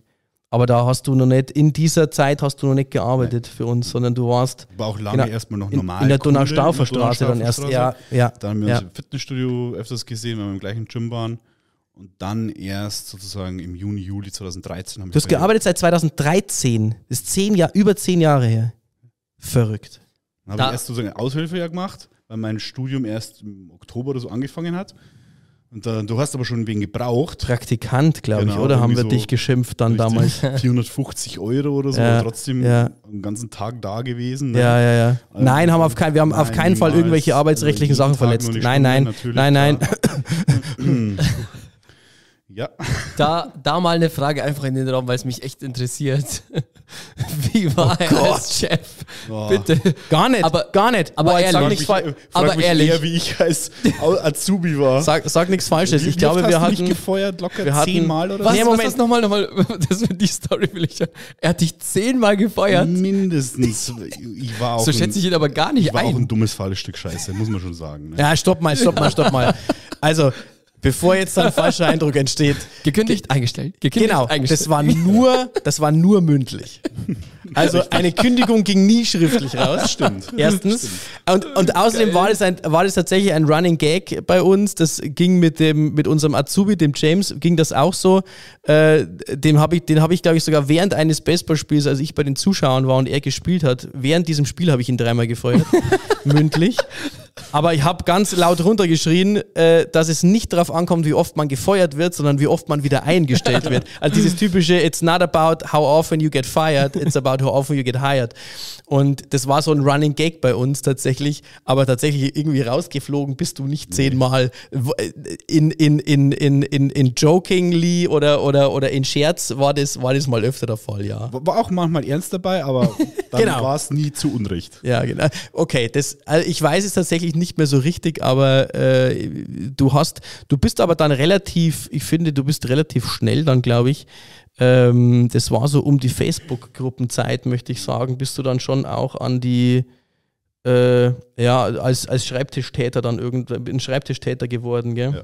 Ja. Weil das dann weil dann hatte ich eine Sparte, eine Nische, wo mir auf einmal Spaß gemacht hat. Genau. Weil bei dir habe ich ja halt dann auch alles gemacht oder so und dann auch im Lager natürlich mitgeholfen. Und dachte so, das Tätigkeitsfeld ist halt viel, viel größer geworden, ja, und äh, viel, viel breiter. Ja. Klar, weil wir waren halt zu fünfter. Genau. Was machst du? Ja, genau. Wenn du zu fünfter bist, dann musst du halt alles machen. Logisch. Ne? Ja. Ähm, ganz normal, aber dann kam eben so die Facebook-Gruppe in allem. Aber ich, aber ich wage zu behaupten, dass wir, ich weiß nicht, ob du eine andere Erinnerung hast. Wenn, wenn, wenn ja, dann, dann sagst du, aber ich, ich hätte gesagt, dass eigentlich erst ab dieser Facebook-Gruppenzeit und ab deiner, ich, ich nenne es jetzt mal äh, Bürozeit, da glaube ich, hatten wir erst richtig viel miteinander zu tun. Ja. Ich glaube, dass in, in dieser Lagerzeit war ich gar nicht so präsent. Ich glaube, das waren andere dann im Unternehmen damals. Ja, es war halt auch immer so, was machen wir jetzt? Weil wir hatten halt teilweise auch wenig zu tun und Stimmt. dann was machen wir auch einfach so eine ähm, ja, Be Beschaffungsmaßnahme. Was machen wir jetzt mit ja. Daniel, da nichts zu tun. Ne? Ja. So ist es halt ja. wirklich. Ne? Ja. Und deswegen ja. wollen wir immer so, mach das, mach das oder mach das oder dann ich so irgendwann mal, hm, Mick, soll ich mal eine Facebook-Gruppe machen? Und tun so, ja, ja, mach ruhig. Ja, und der hat, sich, er hat sich wahrscheinlich gedacht, so, ja, Hauptsache, geht man nicht auf die Eier und er hat irgendwas zu tun. Von dem ne? Besten gelernt, der Dani. Nee, ich glaube ich glaub schon, also wenn, wenn uns was ausgezeichnet hat damals, dann war das schon, dass wir niemanden irgendwie eingestellt haben, um dann, weiß ich nicht, äh, Kopien machen zu lassen und Kaffee zu kochen, wie man es wie aus so Büros mhm. kennt, so richtige Praktikantensachen. Ich finde, das ist, selbst wenn man, selbst wenn man da einen kleinen Obolus dafür bekommt und, und, und einen kleinen Lohn dafür bekommt, ist es trotzdem irgendwie verschwendete Zeit, weil man hat dabei nichts gelernt. Ja. Ähm, ob man jetzt bei jeder Tätigkeit was lernen muss, das ist ein anderes Thema. Aber ich glaube, das haben wir damals schon versucht zu sagen, okay, was, was kann man jetzt noch machen? Ja? Weil man kann ja nicht sagen, dass du nicht Interesse für diese Themen hattest, für, für, für Supplements und Sport und Fitness und so weiter. Ganz im Gegenteil. Ja? Also das wäre ja ein unfassbarer Waste gewesen, meiner Meinung nach, ähm, und, und unglaublicher Verlust für die Branche, wenn man jemanden, der Interesse an einer Branche hat, nicht irgendwie versucht einzubinden und, und, und ja. demjenigen eine Möglichkeit gibt, sich in dieser ähm, da mal reinzuschnuppern auch, weil vielleicht ist es ja auch nichts für einen, muss man auch dazu sagen. Ich glaube, viele gibt es, die sich das vorstellen, die werden dann Fitnesstrainer in einem Studio oder sowas und merken dann, hui, das, ja. da, das hat dann doch irgendwelche Seiten, die ich nicht mag. Ich, das ist nichts für mich. Ich erinnere mich tatsächlich ähm, an den, ich würde mal sagen, einen emotionaleren Moment, ähm, als du zu uns damals ins Büro gekommen bist. Ähm, da eine Background-Story, damit die Leute vielleicht den Zusammenhang verstehen. Ähm, wir haben 2016, 2017 eine Werbeagentur gegründet, äh, Social Media. Und Mick war unser erster Kunde. Also das hatte ich damals nicht gewusst. Sie haben sich besser, sie so. haben sich größer verkauft, als sie waren. Also das ist genau so. Wir haben uns viel größer verkauft, als ja. wir sind. Und ähm, er hat uns damals die Möglichkeit gegeben. Und ich glaube, so sieben, acht Monate später hatten wir ja dann im, im Büro den Talk, ähm, wo du ja damals gesagt hast, hey, es läuft nicht so wie geplant und ähm, du denkst, dass die Firma das nicht mehr lange mitmacht, dass wir quasi den Vertrag auflösen. Ich erinnere mich noch sehr gut an das Gespräch. Mhm.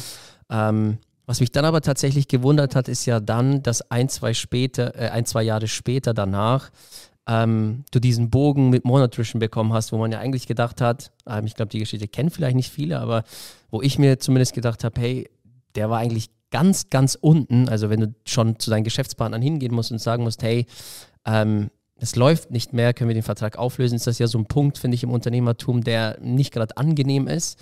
Ähm, dann aber wieder aufzustehen und so ein Ding zu gründen, wie bist du da dazu gekommen, also auch mental, wenn du sagst, du bist so tief eigentlich schon gefallen, dass man trotzdem nochmal aufsteht und nochmal ausholt? Für mich war das nur eine Frage der Zeit bei ihm. Ja? Voll.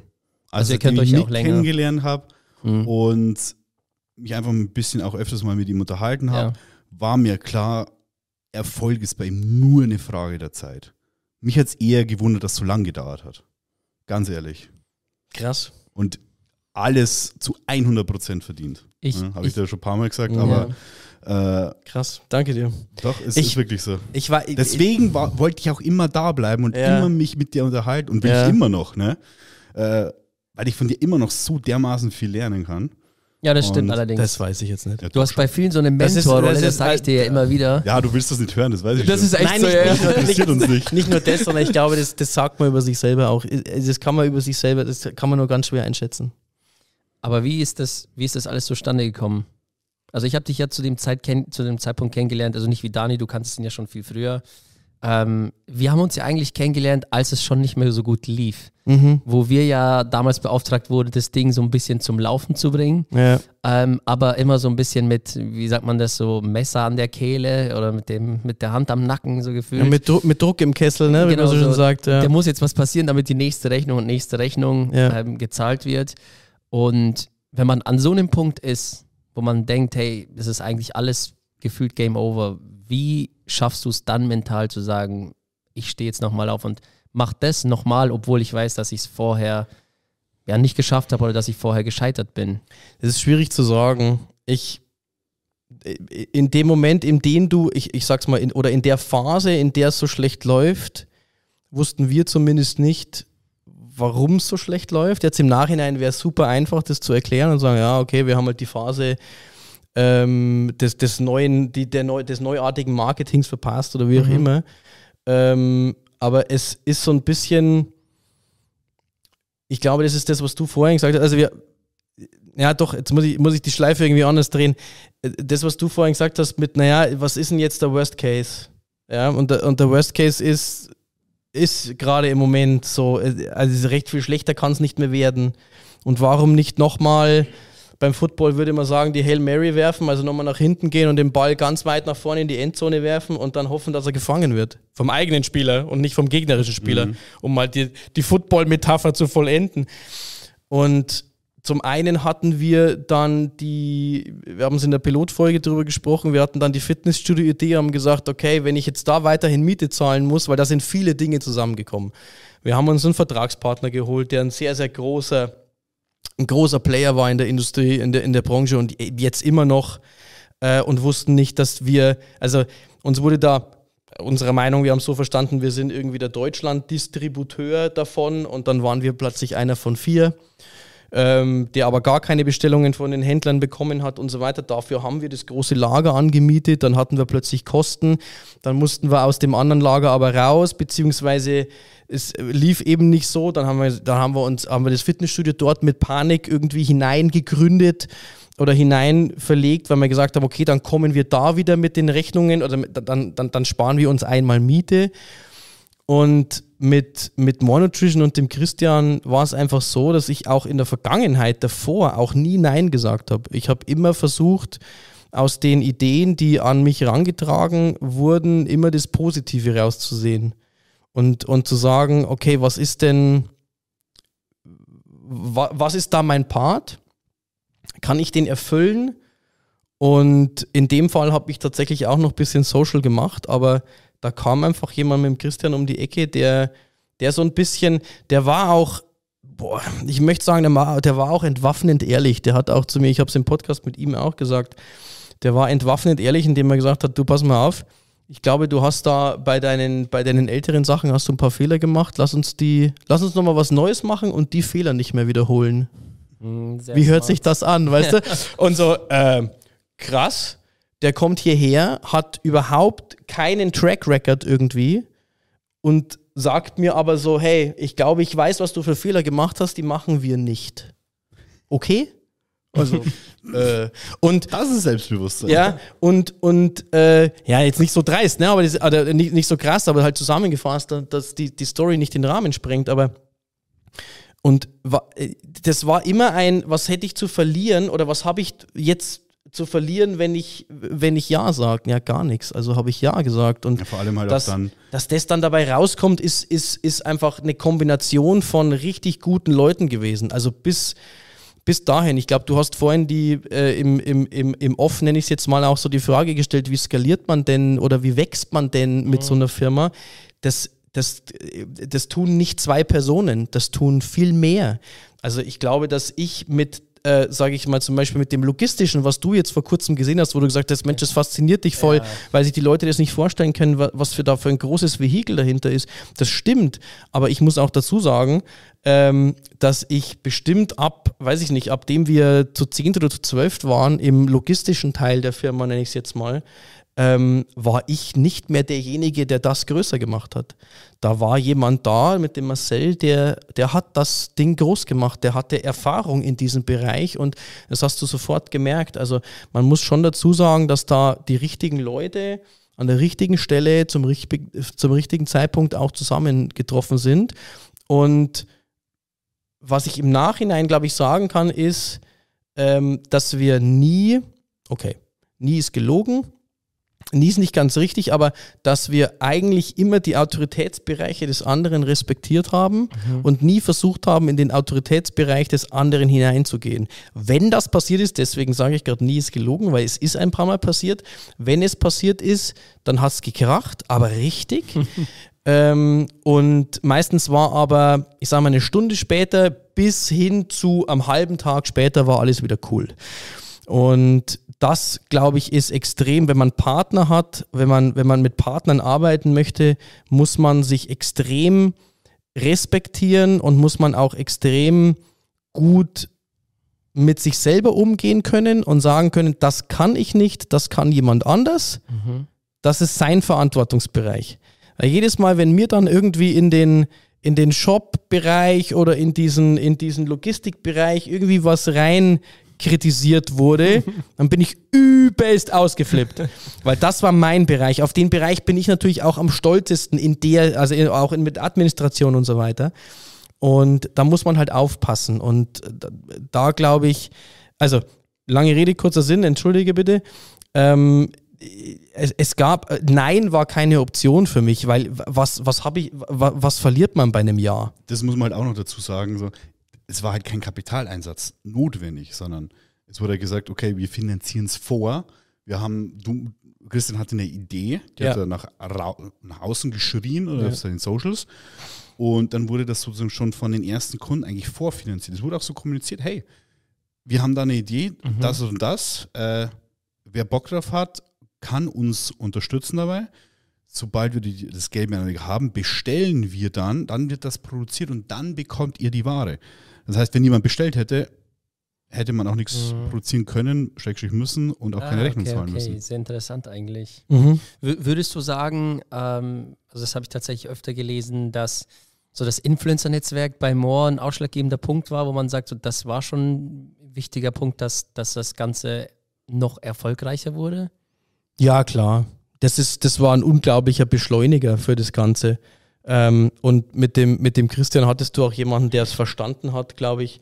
Du hast da, glaube ich, sogar mehr Erfahrung als ich, damit ähm, auf was es ankommt. Also ich, ich glaube, dass wir, dass, dass es schon ein, ein Novum auch war, dass wir ein sehr ähm, eines der Unternehmen waren, die am frühesten die Influencer eigentlich mit den Kunden gemeinsam nach ganz vorne gestellt haben.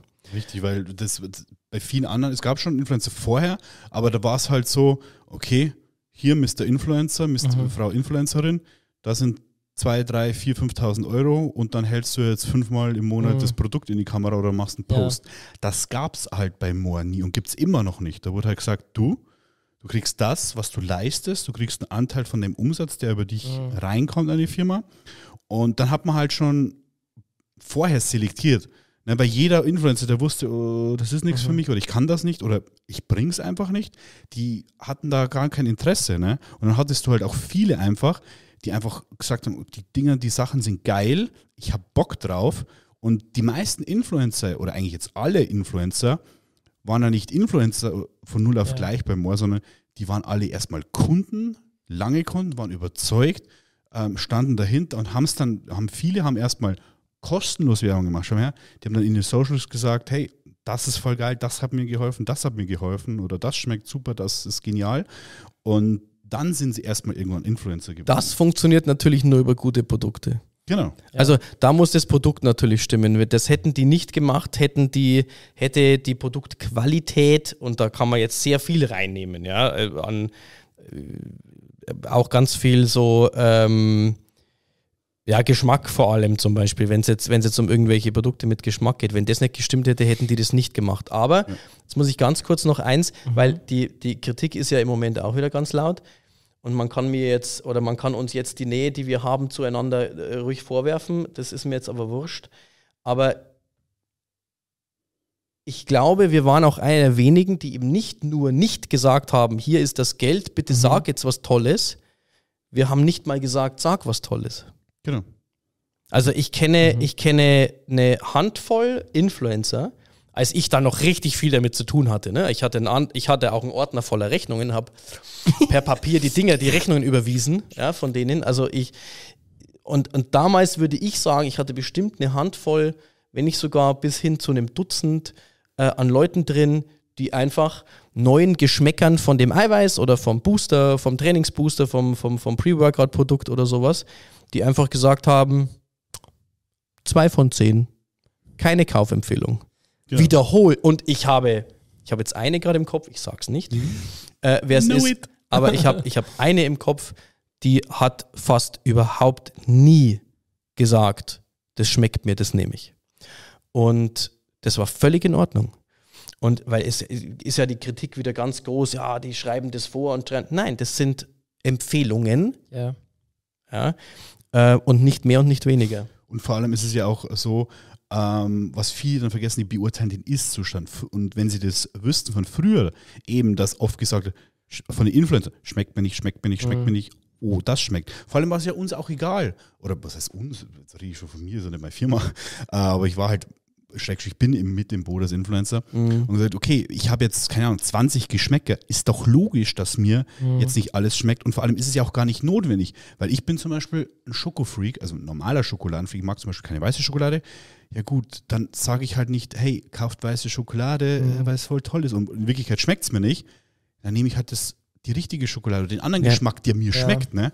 Und dann kommt natürlich hinzu, okay, die Produktentwicklung war natürlich dann bemüht die Geschmäcker geil zu machen, mhm. weil sie gewusst haben, ja gut, wenn wir es nicht geil machen, dann empfehlen es die Influencer nicht, dann kauft es ja. niemand, okay, dann bleibt ihnen gar nichts Das ist das, was ich gemeint habe, wir haben, halt die Influencer und die, und die Kunden auf eine Ebene hochgestellt, weil wir genau. wussten ja auch, wenn es den Influencer nicht schmeckt und du keine Empfehlung bekommst, dann geht es gar nicht erst an die Kunden. Aber wenn du auch da einen Disconnect hättest zwischen den, zwischen den Leuten, die das ja bewerben sollen, dürfen, können, müssen und denen, die das probieren sollen und auch kaufen sollen, wenn du da einen Disconnect hast, Katastrophe. Und jetzt haben wir halt nach fünf, sechs Jahren Erfahrung ähm, ein riesiges Team, ich bin in der Produktentwicklung auch mit dabei, mhm. Ne, mhm. ähm, wo du einfach weißt, okay, da sitzen halt jetzt die besten Leute ja. und du kennst halt nach so langer Zeit einfach deine Kunden, deine Influencer und was gut ankommt und was schmeckt und vor allem, wie man es schafft, dass ja. es gut schmeckt so weil man auch schon immer so einen Druck hat, in Anführungsstrichen, ja. und auch, aber auch den eigenen Anspruch. So, und jetzt ist es halt einfach so, dass alles wirklich gut schmeckt. Und wenn was gesagt wird, schmeckt mir nicht, dann aber, ja, ja ich mag einfach keine weiße Schokolade. Ja, ich ja. mag keine Kirsche. Ja, ich mag das einfach persönlich nicht. Ja. Also, aber uns ist dann immer wichtig, dass die dann sagen, es ist trotzdem authentisch, es schmeckt danach. Und dann kann man sagen, hey, es ist zwar jetzt nicht mein Geschmack, aber wenn du ein mhm. Kirsche, weiße Schokoladenfan bist, mhm dann wird es dir mit sehr großer Wahrscheinlichkeit schmecken. Mhm. Also ich muss aber auch dazu sagen, nach, den, nach dieser Dekade, nach diesen zehn Jahren jetzt Erfahrung, muss ich aber auch dazu sagen, die Mädels und die Jungs, die ihr da habt in diesem Entwicklerteam, die sind auch Next Level. Muss man, also nee, nicht Next Level, Highest Level ja. eigentlich. Also das, das, was, das, was halt woanders, das aus gutem Grund, das, was woanders halt produziert werden muss, weil äh, aus, aus, verschiedenen Gründen. Ich mag da jetzt gar nicht zu sehr ins Detail gehen. Das, das ist auch verständlich, aber das ist schon, äh, also da hat man, glaube ich, auf den richtigen, auch wieder auf den richtigen, auf das richtige Gefühl gehört und gesagt, das gehört ganz nach vorne katapultiert, sonst bricht es ja irgendwann ein. Ihr habt ja beide, das ist ja das Lustige, was euch ja auch verbindet, ihr habt ja beide auch mit Influencern zusammengearbeitet. Und da gibt es ja immer dieses Klischee, ja, die sind faul, die machen nichts, die verdienen Geld fürs Nichtstun. Wie, wie, wie seht ihr das? Also du hast ja, Dani, auch bei anderen Marken Influencer-Netzwerke aufgebaut, die ich so jetzt nicht erwähnen möchte, aber ich glaube, wir wissen, wovon wir sprechen. Mhm. Ähm, wie ist da Erfahrung oder bei More, wenn, wenn man jetzt gesagt hat, man hat das Ganze skaliert aufgebaut, wie ist da so ich habe ich hab nicht, hab nicht genügend damit zu tun gehabt, um jetzt mhm. mir da jemals ein Urteil zu bilden. Ähm, wenn ich es trotzdem tun müsste mhm. und aus meiner sozialen Medienzeit mal, ähm, mal Revue passieren lasse, was ich wahrscheinlich noch alles tun hätte müssen, um eigentlich ein Influencer zu sein. Weil ja, ich habe als einer der ersten, ich glaube mit Flavio zusammen, ähm, die ersten YouTube-Videos gemacht. Äh, Flavio wird, glaube ich, zu Recht als, als erster Fitness-Influencer gesehen ähm, oder ja, als erster Fitness-YouTuber gesehen, weil äh, so detailliert oder so viel, wie, wie er da gemacht hat, habe ich nicht gemacht. Ich bin sehr früh in die, in die Eigenmarke und in die Supplement-Ecke abgedriftet. Mhm. Ähm, aber ich muss dazu sagen, wenn ich noch mal, also wenn ich überlegen würde, wie viele Plattformen ein Influencer bespielen muss, wie viele verschiedene Formen von Videos er eigentlich können muss, wie viel Arbeit das im Hintergrund ist. Also klar, wenn man irgendwie zehn Stories sieht, dann sieht man ja nur das Ergebnis von, was ist denn eine Story? 30 Sekunden? Ganz unterschiedlich, aber so, dann, dann sagen wir mal 30 Sekunden, das sind 300 Sekunden, so, das sind 5 Minuten. Jeder denkt sich dann immer, ja, das ist aber bloß 5 Minuten Arbeit. Genau, das meine ich. Hell ja. no, das ist um einiges mehr Arbeit bei diesen 300 Sekunden an auf einer Plattform, ja. ähm, auf einer Plattform rauszukommen. Und das, ich würde, ich, ich würde solche Klischees würde ich niemals unterschreiben, ganz ehrlich. Also, sagen wir es mal so, die Klischees entstehen nicht ohne Grund. Ja. So. Es ist wirklich so. Es also gibt, gibt es das? Ja. Wahrscheinlich ja. Natürlich, es gibt auch Influencer, die hatten einfach Glück oder das sind einfach hübsche Menschen, dadurch haben sie Reichweite bekommen, ne, sowohl Männer als auch Frauen. Und ja, die haben jetzt ein paar Kooperationen, stecken sich die Kohle ein und denen ist den ganzen Tag langweilig und die machen ein paar hingerotzte Stories, um es mal ein mhm. bisschen zu übertreiben. Aber ähm, es hat schon Grund, warum es auch bei, bei Morn, bei ESN jeweils die Champions League gibt. Das sind die Besten von, vom ganzen Team sozusagen. Und wenn man die kennt, dann weiß man auch, warum sie zu den Besten gehören. Ne? Und selbst da muss man nochmal ähm, ein bisschen dann unterscheiden. Ne? Es gibt manche, die, die ackern dann wirklich, die bespielen nicht nur eine Plattform, sondern mehrere Plattformen. Ähm, und dann natürlich auch nochmal, die haben ein ganzes Team etc. und die geben wirklich Gas auch nochmal und die wissen, okay, ich kann das, ich bin ein guter Influencer, aber ich kann das und das und das nicht. Das muss ich abgeben und handeln dann schon wirklich unternehmerisch. Gibt auch manche, die kommen nicht über ein gewisses Level hinaus. Mhm. Und da ist es halt wirklich wie in jeder anderen Branche, in jedem anderen Job einfach, es gibt unterschiedliche Ebenen, wo die Leute dann hinkommen. Ne? Aber so diese, ich sage jetzt mal, diese typisch klischeehaften, faulen mhm. Influencer, ja, die siehst du halt dann bei More oder bei ESN auch nicht oder die bleiben halt auf ihrem kleinen Level ne, und sind dann irgendwann vielleicht auch mal wieder ja. weg oder dümpeln dort weiterhin einfach rum. Schön und gut. Ähm, aber die Erfolgreichen, die sind nicht ohne Grund erfolgreich. Wie würdest du sagen, ähm, da wollte ich eigentlich die Anschlussfrage stellen, was Moore und ESN betrifft, wenn ein Unternehmen, was ja bei euch der Fall war, so schnell wächst, ähm, und du warst ja Geschäftsführer auch bei Moore, oh, du hast ja das Ganze auch ähm, geleitet. Wie kommt man mit dem Wachstum eigentlich hinterher, wenn man sieht, das Ding wächst eigentlich, ich schmeiße es mal in den Raum, vielleicht schneller als geplant oder als man möchte, mhm. ähm, mit den ganzen Mitarbeitern und Strukturen, wie, wie behält man das Ganze eigentlich ähm, im Blick, wenn man weiß, das Unternehmen wächst eigentlich stetig? Erstmal gar nicht. ja, es ist, äh, ist tatsächlich so. Ist tatsächlich so. Du, du, du hast, du hast, also du, du hinkst oder du, du läufst eigentlich der Kapazität immer ein bisschen hinterher. Mhm. Du bist extrem darauf angewiesen, dass es, dass, es, dass es Mitarbeiter gibt, Angestellte gibt, Partner gibt, Geschäftspartner gibt, ähm, äh, Mitgesellschafter gibt, die bereit sind, in so einer Wachstumsphase in den roten Drehzahlbereich zu gehen. und du hoffst äh, und redest auch viel drüber, ja, jetzt nur noch das, ja, jetzt nur noch, jetzt nur noch so lange, jetzt nur noch so lange. Und wenn das Wachstum aber weitergeht, dann ist es, ja, okay, jetzt müssen wir aber nochmal. Und also du, du läufst immer so ein bisschen hinterher der ganzen Kapazität und vor allem logistisch ist es schwierig. Also in der Logistikseite kenne ich mich jetzt ein bisschen besser aus als auf der, auf der, auf der Influencer- oder mhm. auf der Teamseite. Ähm, komme gleich noch zu, dazu, wieso.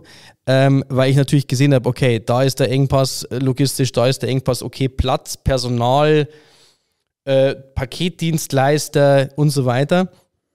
Ähm, wir hatten so ein bisschen den Vorteil, dass wir von Anfang an sehr viel ähm, außerhalb des, des, de, der Logistik und der Administration, die bei uns ansässig ist und war, äh, nee, jetzt nicht mehr, äh, war sozusagen, haben wir sehr, sehr früh angefangen, ähm, remote Arbeitsplätze zu haben, ein, mhm. ein komplett remotes Team zu haben. Wir waren überhaupt nicht mehr an einen Standort gebunden, wo man gesagt hätte, okay, wir müssen jetzt hier nach Personal suchen mhm. und nach diesem Personal, sondern wir haben relativ, relativ äh, flexibel sagen können, wir brauchen jetzt für diese Tätigkeit, brauchen wir jetzt x Menschen, eins, zwei, drei, vier.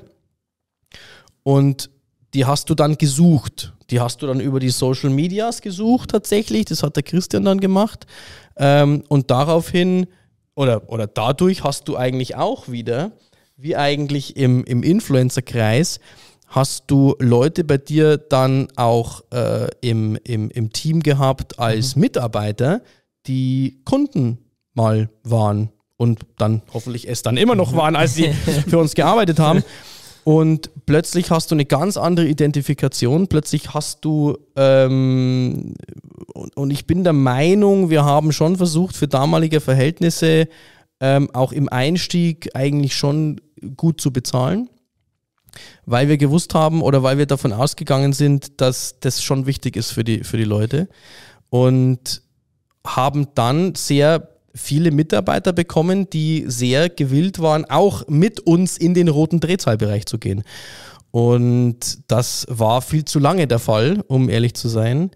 Ähm, aber du warst tatsächlich davon abhängig, dass das, dass das so funktioniert, weil du bist dem immer hinterhergelaufen. Und ähm, das ist etwas, was jetzt ja eigentlich das Erste war, was ähm, durch, die, durch die neuen Leute ähm, eigentlich angegangen wurde, das Thema. Wir das können gar nicht so lange her. Genau, sozusagen. wir können das, wir können das nicht auf so wenig Schultern irgendwie verteilen. Also, aber egal, ob das jetzt ESN oder, oder Moor war, das ähm, war halt einfach immer ein, ein Gründerthema oder ein Gesellschafterthema, dass, dass, dass einfach ganz, ganz viele oder dass, dass eigentlich wenige Leute im roten Drehzahlbereich dafür gesorgt haben, dass es immer noch, immer noch größer und immer noch ja. weitergehen konnte. Ja, das du warst ja zu dem Zeitpunkt, wenn ich mich nicht täusche, vom Zeitrahmen ja schon Vater.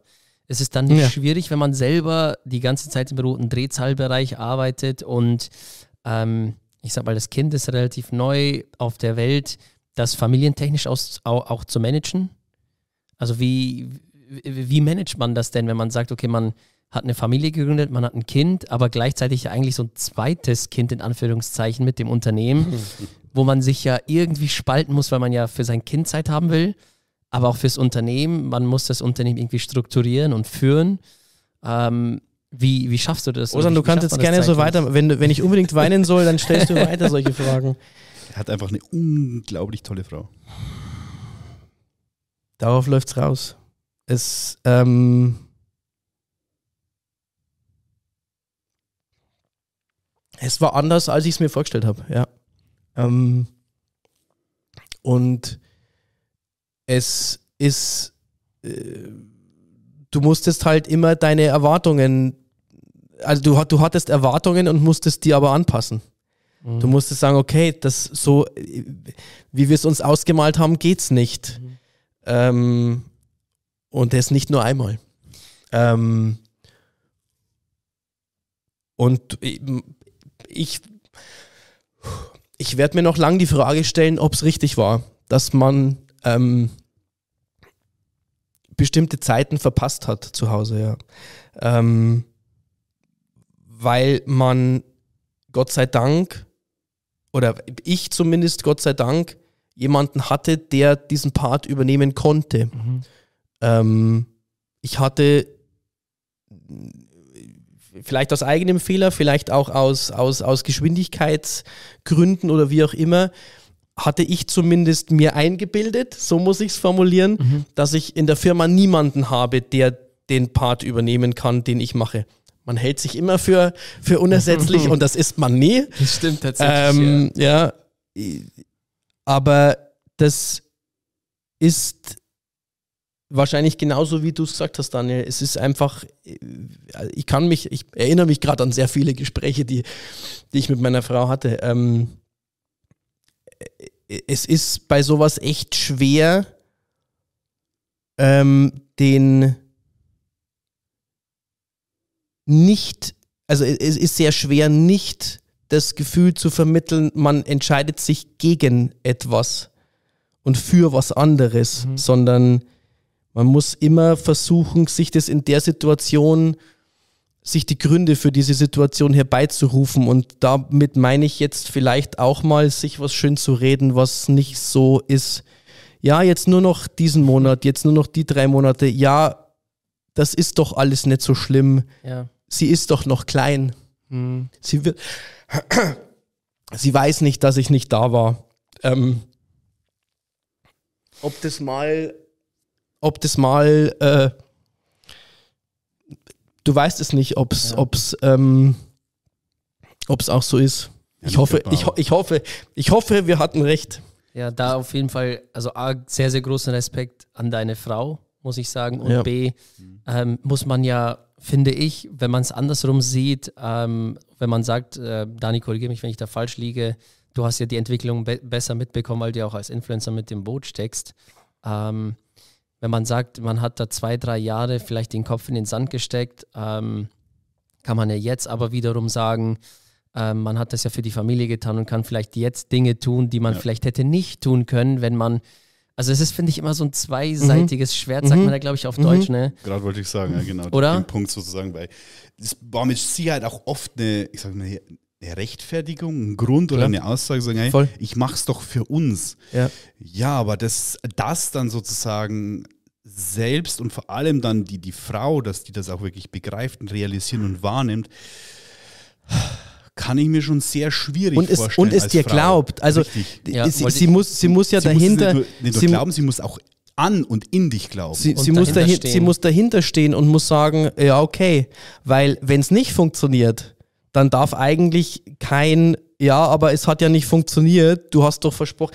Das ist, das ist eine unfassbare Vertrauenssache. Ja. Und ja. auch ähm, vielleicht auch dieser große Druck, gell, wenn man sagt, man ist ja vorher schon gescheitert, dass man trotzdem dann jemanden an der Seite hat, die dann sagt, hey, ich glaube immer noch an dich. Mach einfach auch, wenn man vielleicht im Vorhinein weiß, hey, ein, zwei Sachen äh, du hattest mir das ja privat schon erzählt, dass du vorher ja schon ein, zwei Sachen gemacht hast mit der Gastro-Bar-Geschichte und ja. so. Ja. so einfach mal ein, oh einfach mal eine Sportsbar aufgemacht, die nie aufge die irgendwie nie geöffnet Die nie hat. aufgemacht hat eigentlich, ne? Ähm, also wenn man mal so die Vorgeschichte davon kennt, mhm. ähm, wirklich echt großen Respekt, dass man dann trotzdem sagt, hey, ich glaube und ich mache einfach und ja. ich kümmere mich um den Rest. Ja. Ähm, ist ja dann eigentlich viel, viel schöner, wenn man jetzt in der Situation, wo man das Ganze ähm, genießen kann, wo, weil ich finde, dass ja beide genauso viel da reingesteckt haben. Ja. Einer familiär und der andere ja. eigentlich unternehmerisch. Mhm. Ja. Aber beide haben ja eigentlich da richtig, richtig ähm, viel Effort und Zeit reingesteckt. Klar, der hätte es nicht ohne dem Voll. anderen machen können, so gesehen. Ne? Ja, ja, genau. Äh, ja. Das, deswegen wird sie wahrscheinlich auch ähm, eine Karte haben, die niemals leer wird. äh, Geil. Hm. Nee. Das war die, der, der, Deal, so ein Vertrag vorher wahrscheinlich. Ich nee. lass dich ins Büro. Nee, aber. das hat sie nicht. aber so weit sind wir nicht. Wie, wie hast du das als Influencer mitgekriegt, so den Wachstum? Es war schon sehr, sehr krass. Auf deiner Seite, weil jetzt kennen wir ja seine Seite, aber deine Seite würde mich noch interessieren. Also es, es war schon wirklich sehr, sehr krass. Es war eine sehr schnelle und auch ähm, emotional schrägstrich skandalöse Zeit, weil gerade in den Anfängen hat der Christian natürlich sehr oft auf die Kacke gehauen und auf die Pauke und allem drum und dran und auf die Trommel, ne? Ähm, und dadurch, oder das war auch natürlich oft ein Grund, ähm, warum Moore so krass gewachsen ist, in Kombination mit den genialen Produkten natürlich dann. Und klar, er hat oft recht gehabt, aber dann hat man auch oft auch gesagt, das hätte man jetzt auch anders sagen können. Ne? So, und, perfekt, aber, perfekt ausgedrückt. Ja. Er hat halt polarisiert, ja. ja. Und da tut man halt, okay, dann muss man halt sagen, ja. Aber es hat zum Erfolg geführt. Wäre es anders auch gegangen? Vielleicht. Wäre es anders in der Geschwindigkeit gegangen? Hm, ja. Auch vielleicht, aber unwahrscheinlich. Unwahrscheinlicher, ne? Ja. Und das natürlich dann mitzuerleben und dass man eigentlich immer ausverkauft war, immer der Shop gecrashed ist, man nie genug Produkte hatte ja, das und das ja teilweise immer noch so ist. Also mhm. ich bin jetzt ja auch ähm, bei beiden Firmen mit dabei in, in, der Entwicklung allem drum und dran und ich weiß nicht, ob ich die Zahlen sagen darf, aber man an, äh, verliert immer noch sozusagen in Anführungszeichen, das heißt verliert, man verliert immer noch Geld ähm, monatlich, weil man immer noch nicht genug Produkte hat. Weil man mal einfach überlegt, so okay, Endkunden geht langsam, ja aber die Produkte gibt es nicht in Edeka, Rewe und Co., also vereinzelt, aber noch nicht ja. so groß. Auf Amazon auch noch nicht. Ähm, und der Bedarf ist ja nicht nur hier bei uns in Deutschland so, sondern jetzt wird er auch langsam expandiert, Niederlande und so. Ja. Und wir haben jetzt bei Mr. Olympia gesehen in Amerika, wie unglaublichen Vorsprung eigentlich ESL und Moore hat vor der amerikanischen Community oder von den amerikanischen ähm, Firmen und Produzenten. Also alleine zum Beispiel das Isoclear, keiner hat es geglaubt, dass da Eiweiß drin ist. Die haben mhm. alle gesagt, das ist eine Limonade. Die glauben es nicht, weil die sowas nicht kennen. Ja. Dann solche Sachen. Ja. Und die haben gesagt, so, wo kann ich das kaufen? Es bewerben sich Influencer proaktiv bei ESN und more. Na, bei ESN waren da drüben ESN. Äh, und sagen, ich will bitte influenzen. Und wir sagen müssen, sorry, äh, wir haben keine Produkte. Wir haben keine Produkte, wir können nicht. Ich kenne einen Hersteller drüben, der hat so eine Clear Eislage. Ich, ich, ich nenne ihn nicht, weil ich muss bei dem notgedrungen einkaufen, wenn ich, wenn es mir drüben ausgeht. Ja. Ähm, ist dir eigentlich, also das ist mir ja zum ersten Mal so richtig aufgefallen, ähm, als ich mal zu euch ins Lager gekommen bin. Ich habe das ja immer so von Dani ein bisschen mitbekommen und von dir ja auch. Ähm, und als ich dann letztes Mal zum ersten Mal ja zu euch ins Lager gekommen bin und das mal gesehen habe, also diese enorme Größe, wie viele Menschen da unten ähm, quasi im, im Lager rumlaufen und diese Pakete packen, wie hoch die Regale sind und alles. Ist dir das mal oder hast du dir das mal klar gemacht, was eigentlich aus so einer Idee entstanden ist? So, wo man sich denkt, ich gebe mir selber mal Props, dass es so groß geworden Letz, ist? Letzteres überhaupt nicht, ja, weil es erstens grundsätzlich, zweitens, weil es nicht, ähm, weil das an diesem Standort nicht mein Verdienst ist. Ähm, das, das, das ist eine Kombination aus, natürlich ist der Umsatz gestiegen, das gehört in eine andere Abteilung, finde ich, das gehört in die Marketing- und Sales-Abteilung. Und dass es hier dass es hier in diese Größen gegangen ist, die, die halt dafür nötig sind. Das ist hier auch eine, eine, eine Regensburger Teamleistung. Ähm, ich habe weder das Lager, das du gesehen hast, äh, habe ich gefunden und angemietet. Ja, ich habe irgendwann unterschrieben dafür, aber ich habe es weder, weder gefunden noch, äh, noch gesagt, wir brauchen es. Äh, noch, den, noch den Need gesehen, weil ich gar nicht so involviert war. Äh, auch und auch alle äh, Außenstandorte waren, war, die es jetzt gibt, sind nicht mehr eigentlich auf meinem Mist gewachsen. Deswegen würde ich dann nie die Kodos dafür einernten, sondern das gebührt komplett dem Regensburger Team. Ähm, und selber Props geben, wie gesagt, ich das, das war eine Kombination, glaube ich, aus 2017 die, die man so nicht mehr zusammenbekommt. Und dann 2021 kamen ja nochmal welche dazu, wo man sagt, okay, das, das hat das Ganze nochmal komplettiert. Und das ist, glaube ich, schon so, wenn man, wenn man mal schaut, wenn man mal schaut, wer, nenne ich es jetzt mal, es klingt so negativ, aber so ist es gar nicht gemeint, wer hinter den anderen Firmen steckt oder wer da, wer, wer da eigentlich, wer die gegründet hat und so weiter, dann sind das, glaube ich, nie die Kombination an Menschen, die da jetzt einfach mitgemacht haben bei, bei ESN und Moa. Und ich glaube, das gibt so, es gibt so nicht nochmal, dass, ähm, dass da Leute dabei sind, die, die einfach entweder das irgendwie mal gegründet haben, aber halt aus einem, aus einem Grund heraus. Der Christ, Christian und meine Story ist ja auch, dass ich 2009 äh, damals irgendwie diese, diese Sachen angefangen habe und versucht habe, das Ganze so unique zu sein. Und Christians Story ist ja auch gewesen, dass er äh, ich glaube, ich glaube, der war übergewichtig als Jugendlicher ja. beim Gaming und, und, und hat dann auch versucht, mit Sport und Ernährung und sowas ähm, abzunehmen. Und das, das, das ist aus einem eigenen Pain raus entstanden. Ähm, und, und äh, ich glaube, das gibt so in der Kombination gibt es einfach nicht nochmal. Und wenn es eine Kombination gibt und nicht in der, ich rede jetzt nicht nur von der Branche, sondern wenn es das in anderen Branchen gibt, dann sind das auch große Player geworden. Weil ich glaube, die Leidenschaft, die man mitbringt für ein Thema, die lässt einen dermaßen, und jetzt sind wir, sind wir beim Thema Familie zum Beispiel oder sowas, mhm. ähm, das, das lässt einen durch sowas durchhalten. Das lässt einen durchhalten, das lässt einen, ähm, das, keep, äh, das, hält einen motiviert und man weiß genau, warum man es macht, weil man den, heutzutage heißt es immer so schön, weil man den Purpose hat. Ähm, und da geht es nicht um die Firma an und für sich, sondern da geht es darum, dass man weiß, warum man es macht. Weil man die purste Leidenschaft dafür hat, für alle Bereiche. Und ich glaube, nur so wird es dann tatsächlich äh, oder, oder wird es eine bestimmte Größe erreichen, wobei das von, auch von ganz vielen anderen Faktoren abhängig ist. Da hätte auch ganz viel noch schief gehen können dazwischen. Es hätte uns immer mal wieder irgendwas, ähm, hätte uns, hätte uns da einen Stock in die Speichen schmeißen können. Ähm, aber irgendwie sind wir durchgekommen. Wie macht man denn, weil du gerade gesagt hast, Liquids, das ist mir noch so im, im Kopf hängen geblieben, ähm, den Weg von Fitnesstrainer zu Produktentwicklung? Der uh, ist ja eigentlich auch nicht. Das ist eine geile Frage. Der, der ist jetzt eigentlich auch nicht so üblich, weil das wollte ich gerade die ganze Zeit nachfragen, weil ich kenne ja Dani eigentlich nur als Personal Trainer oder als Fitnesscoach. Ja. Und ähm, dann zu sagen, mhm. okay, ich bin der Produktentwicklung als Fitnesstrainer, der bei Mick gearbeitet hat. Vielleicht kommt es ja von ihm in der Ausbildung. So. Ist, ich finde, es ist ein Leidenschaftsthema. Ich glaube, ja. du, ja, ich, ich will gar nicht vorgreifen. Aus mehreren Faktoren wirklich. Mhm. Einerseits ähm, Hobby-Leidenschaft, dann aber auch wieder so, ich nenne es gerne mal äh, Mix, Mixsche Schule, sozusagen, was er mir so mitgegeben Old hat. School. Wirklich so von, von Handeln, Denken und Arbeiten und so weiter. Und wie bin ich dann in die Produktentwicklung gekommen? Ja, ähm, Mick und ich waren ja schon immer oder sind immer noch Energy Drink Trinker. Oh und, ja. Ähm, das war mehr oder weniger so, so, die, so ein Hobby oder Leidenschaft. So, bei uns gab es jeden Morgen so ein, zwei Dosen ähm, Monster Energy. Und da irgendwann kam auf den Markt so dieser Monster White. Und dann war irgendwann so die, wir haben immer wieder gedacht, ja komm, machen wir doch einen eigenen, machen wir doch einen eigenen. Ja, also ja, geht nicht hier und da und kostet jede Menge Kohle und so weiter.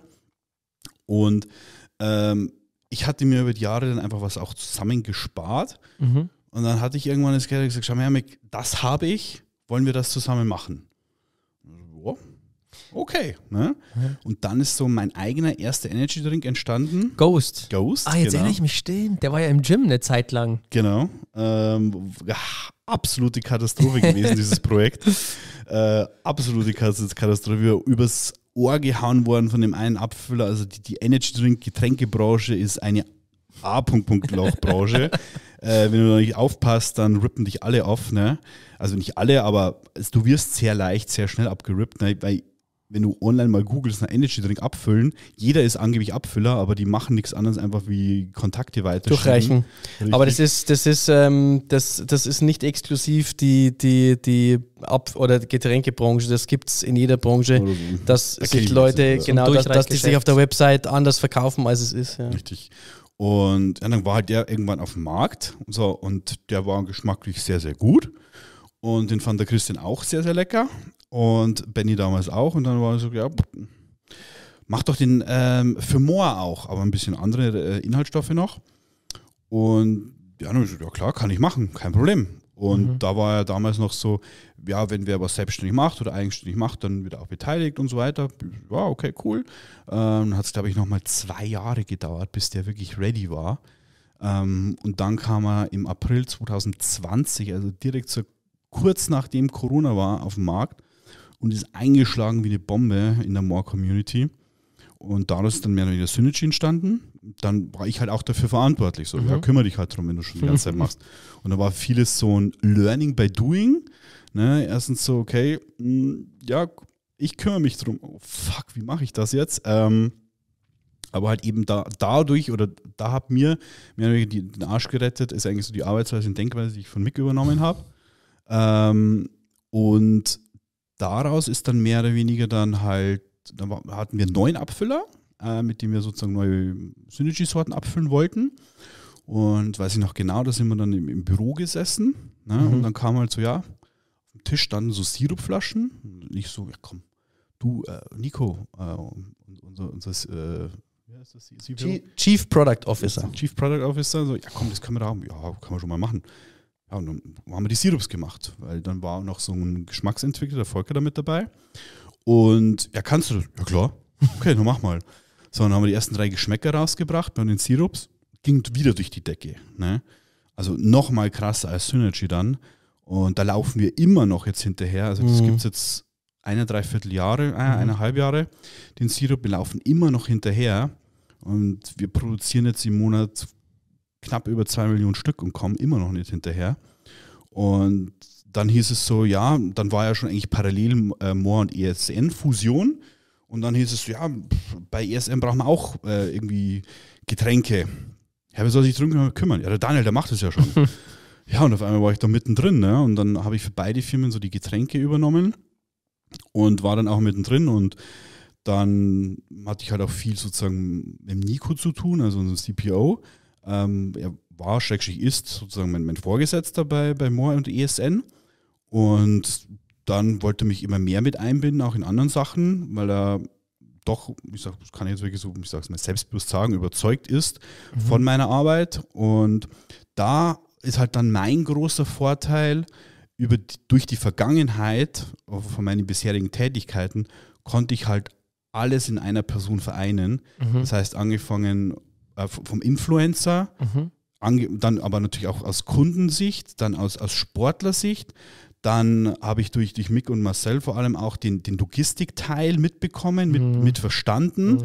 Okay, was, wenn ich das jetzt mache oder was ich da sage, okay, welche Auswirkungen hat das? Das heißt, ich habe auch die, die Logistikseite verstanden und dann natürlich auch so die ganze Produktentwicklung und Arbeitsweise. Das heißt, ich kann einfach so viele Bereiche und Personen und Gebiete in mir vereinen, wo ich sage, okay, ich kann halt von A bis Z alles ja. bedenken, äh, machen und tun. Und dadurch sozusagen bin ich dann dazu gekommen. Aber was ich gemeint habe, war eigentlich durch Leidenschaft entstanden. Warum? Weil der Daniel ein Produkt machen wollte, einen Energy Drink. Und warum will man einen Energy Drink machen? Man hätte ja auch sagen können, okay, ich trinke das jetzt, was bis jetzt da ist, das passt doch, das schmeckt auch gut, da gibt es überhaupt keine, ähm, überhaupt keine Kritik. Aber wir wollten halt einen Energy Drink machen, der andere Zutaten hat, der schmeckt, was eigenes, was besseres für unsere Zwecke eigentlich. Ja? Und aus dem ist ja More entstanden, aus dem ist damals ESN entstanden, ja. wo man sagt, man möchte das selber machen, weil man möchte selber in, in, in Kontrolle sein, erstens, und zweitens möchte man ein seiner Meinung nach subjektiv besseres Produkt machen. Und so ist er natürlich aber dann natürlich irgendwann, naja, wenn du flüssige Sachen machst und dich mit Flüssigkeitsproduktion auskennst und so weiter, ist natürlich, äh, die Erfahrung ist natürlich dann irgendwann Gold wert. Und dann ist er halt zum King of Liquids geworden, sozusagen. Ja. Das, ist, das ist das, was du aber gerade gesagt hast, wo du ja gesagt hast, du kannst nicht Nein sagen oder konntest nicht Nein sagen. Das ist so eine Gemeinsamkeit, finde ich, in der Story mit Christian. Wo du ja sagst, der zu dir gekommen ist wegen Moor und Dani ja eigentlich so mit den Getränken. Stimmt, so, stimmt eigentlich. so, eine, eigentlich. Ja, ja, so eine Verbindung ja. eigentlich. Aber wir, haben wir damals, haben wir damals das, wir wollten damals das Theanin auch schon reinmachen, gell? in den Ghost, glaube ich. Wir wollten. Mhm. Ja. Wir wollten, ja. Ja, da, damals hatten wir keine Lösung dafür, glaube ich, bei dem, bei dem Apfelunternehmen dann damals. Ja. Aber das war halt auch so die, der Gedanke, wir müssen jetzt irgendwie, wir müssen dann noch, wir müssen irgendwie noch was Besseres machen. Und wir haben, glaube ich, die Vitaminmischung rausgenommen gehabt damals und haben gesagt, okay, das, weil das wollten wir nicht drin haben. Das war unserer subjektiven äh, äh, äh, Meinung nach, war das jetzt besser, wenn das nicht drin ist. Und man sieht jetzt noch so ein bisschen ähm, die Früchte aus dieser Geschichte auch raus, weil da ist jetzt auch weniger drin äh, in den neuen Produkten und so weiter. Das ist schon, das ist schon interessant. Ja. Um, ähm, also was ich sehr, Mick, an dir tatsächlich mag, ähm, das kann Dani ja wahrscheinlich eh bestätigen, weil dich länger Jetzt kennt. Hört mal auf, ist, ähm, okay, ist, ich streit's ab. ja, sag einfach nein. Aus Prinzip sag, das stimmt nicht. Mit Fingerzeichen so unter der Kamera, damit es keiner sieht. Ähm, du bist jemand, der ähm, immer was tut. Immer. Also immer, wenn ich dich irgendwie sehe oder wenn wir zu tun haben, du arbeitest immer an gewissen Ideen, an Projekten und Co. Ähm, der Hustler. Ja, ist echt so. Also wirklich, das, das muss ich sagen, ich glaube, das oh Gott, ist so, dieses Wort, ey. So, eine, so eine Sache, die in dir drin ist. Ähm, ist was in der Zukunft geplant, wo du sagst, so, das hast du im Kopf, das würdest du noch gerne machen? Ähm, dafür willst du dir jetzt in Zukunft ähm, Zeit nehmen, was, was Projekte und ähm, Unternehmen Co. betrifft? Ich. Nein. Lügt doch nicht. Ähm, ich wollte gerade sagen, also. Ja, wie sage ich das jetzt? Das heißt, ich bin gerade in einer, in, in einer Phase, sage ich einmal, wo es, wo es sehr, wo bei mir selber im, im Privatleben sehr viel, ähm, wie soll ich sagen, Volatilität herrscht, also wo es wirklich sehr viel hin und her geht und ich ähm, nicht so viel Konstanz habe. Und ich glaube, natürlich habe ich Ideen, was ich oder was ich gerne machen würde, wenn ich mehr Ruhe im Sinne von, okay, ich bin jetzt da eine Zeit lang mhm. und dann habe ich da Zeit dafür und dann kann ich das machen, weil ich bin da. Ähm, wenn sich, glaube ich, das Privatleben mal beruhigt hat, dann habe ich mit Sicherheit noch Ideen, ja. Ähm, die, die sich so ein bisschen durch den, durch den, äh, durch diese Aufenthaltsgeschichte bei mir, äh, die sich da so ein bisschen aufdrängen. Aber man merkt jetzt ja auch in Amerika, merkt man ja auch bei mir jetzt schon, ich komme vom, vom, vom Fitness auch nicht los und habe da dieses, mhm. das, das Fitnessstudio in Las Vegas ähm, und eins in Arizona. Ähm, ich ich komme aus dieser Branche auch nicht los.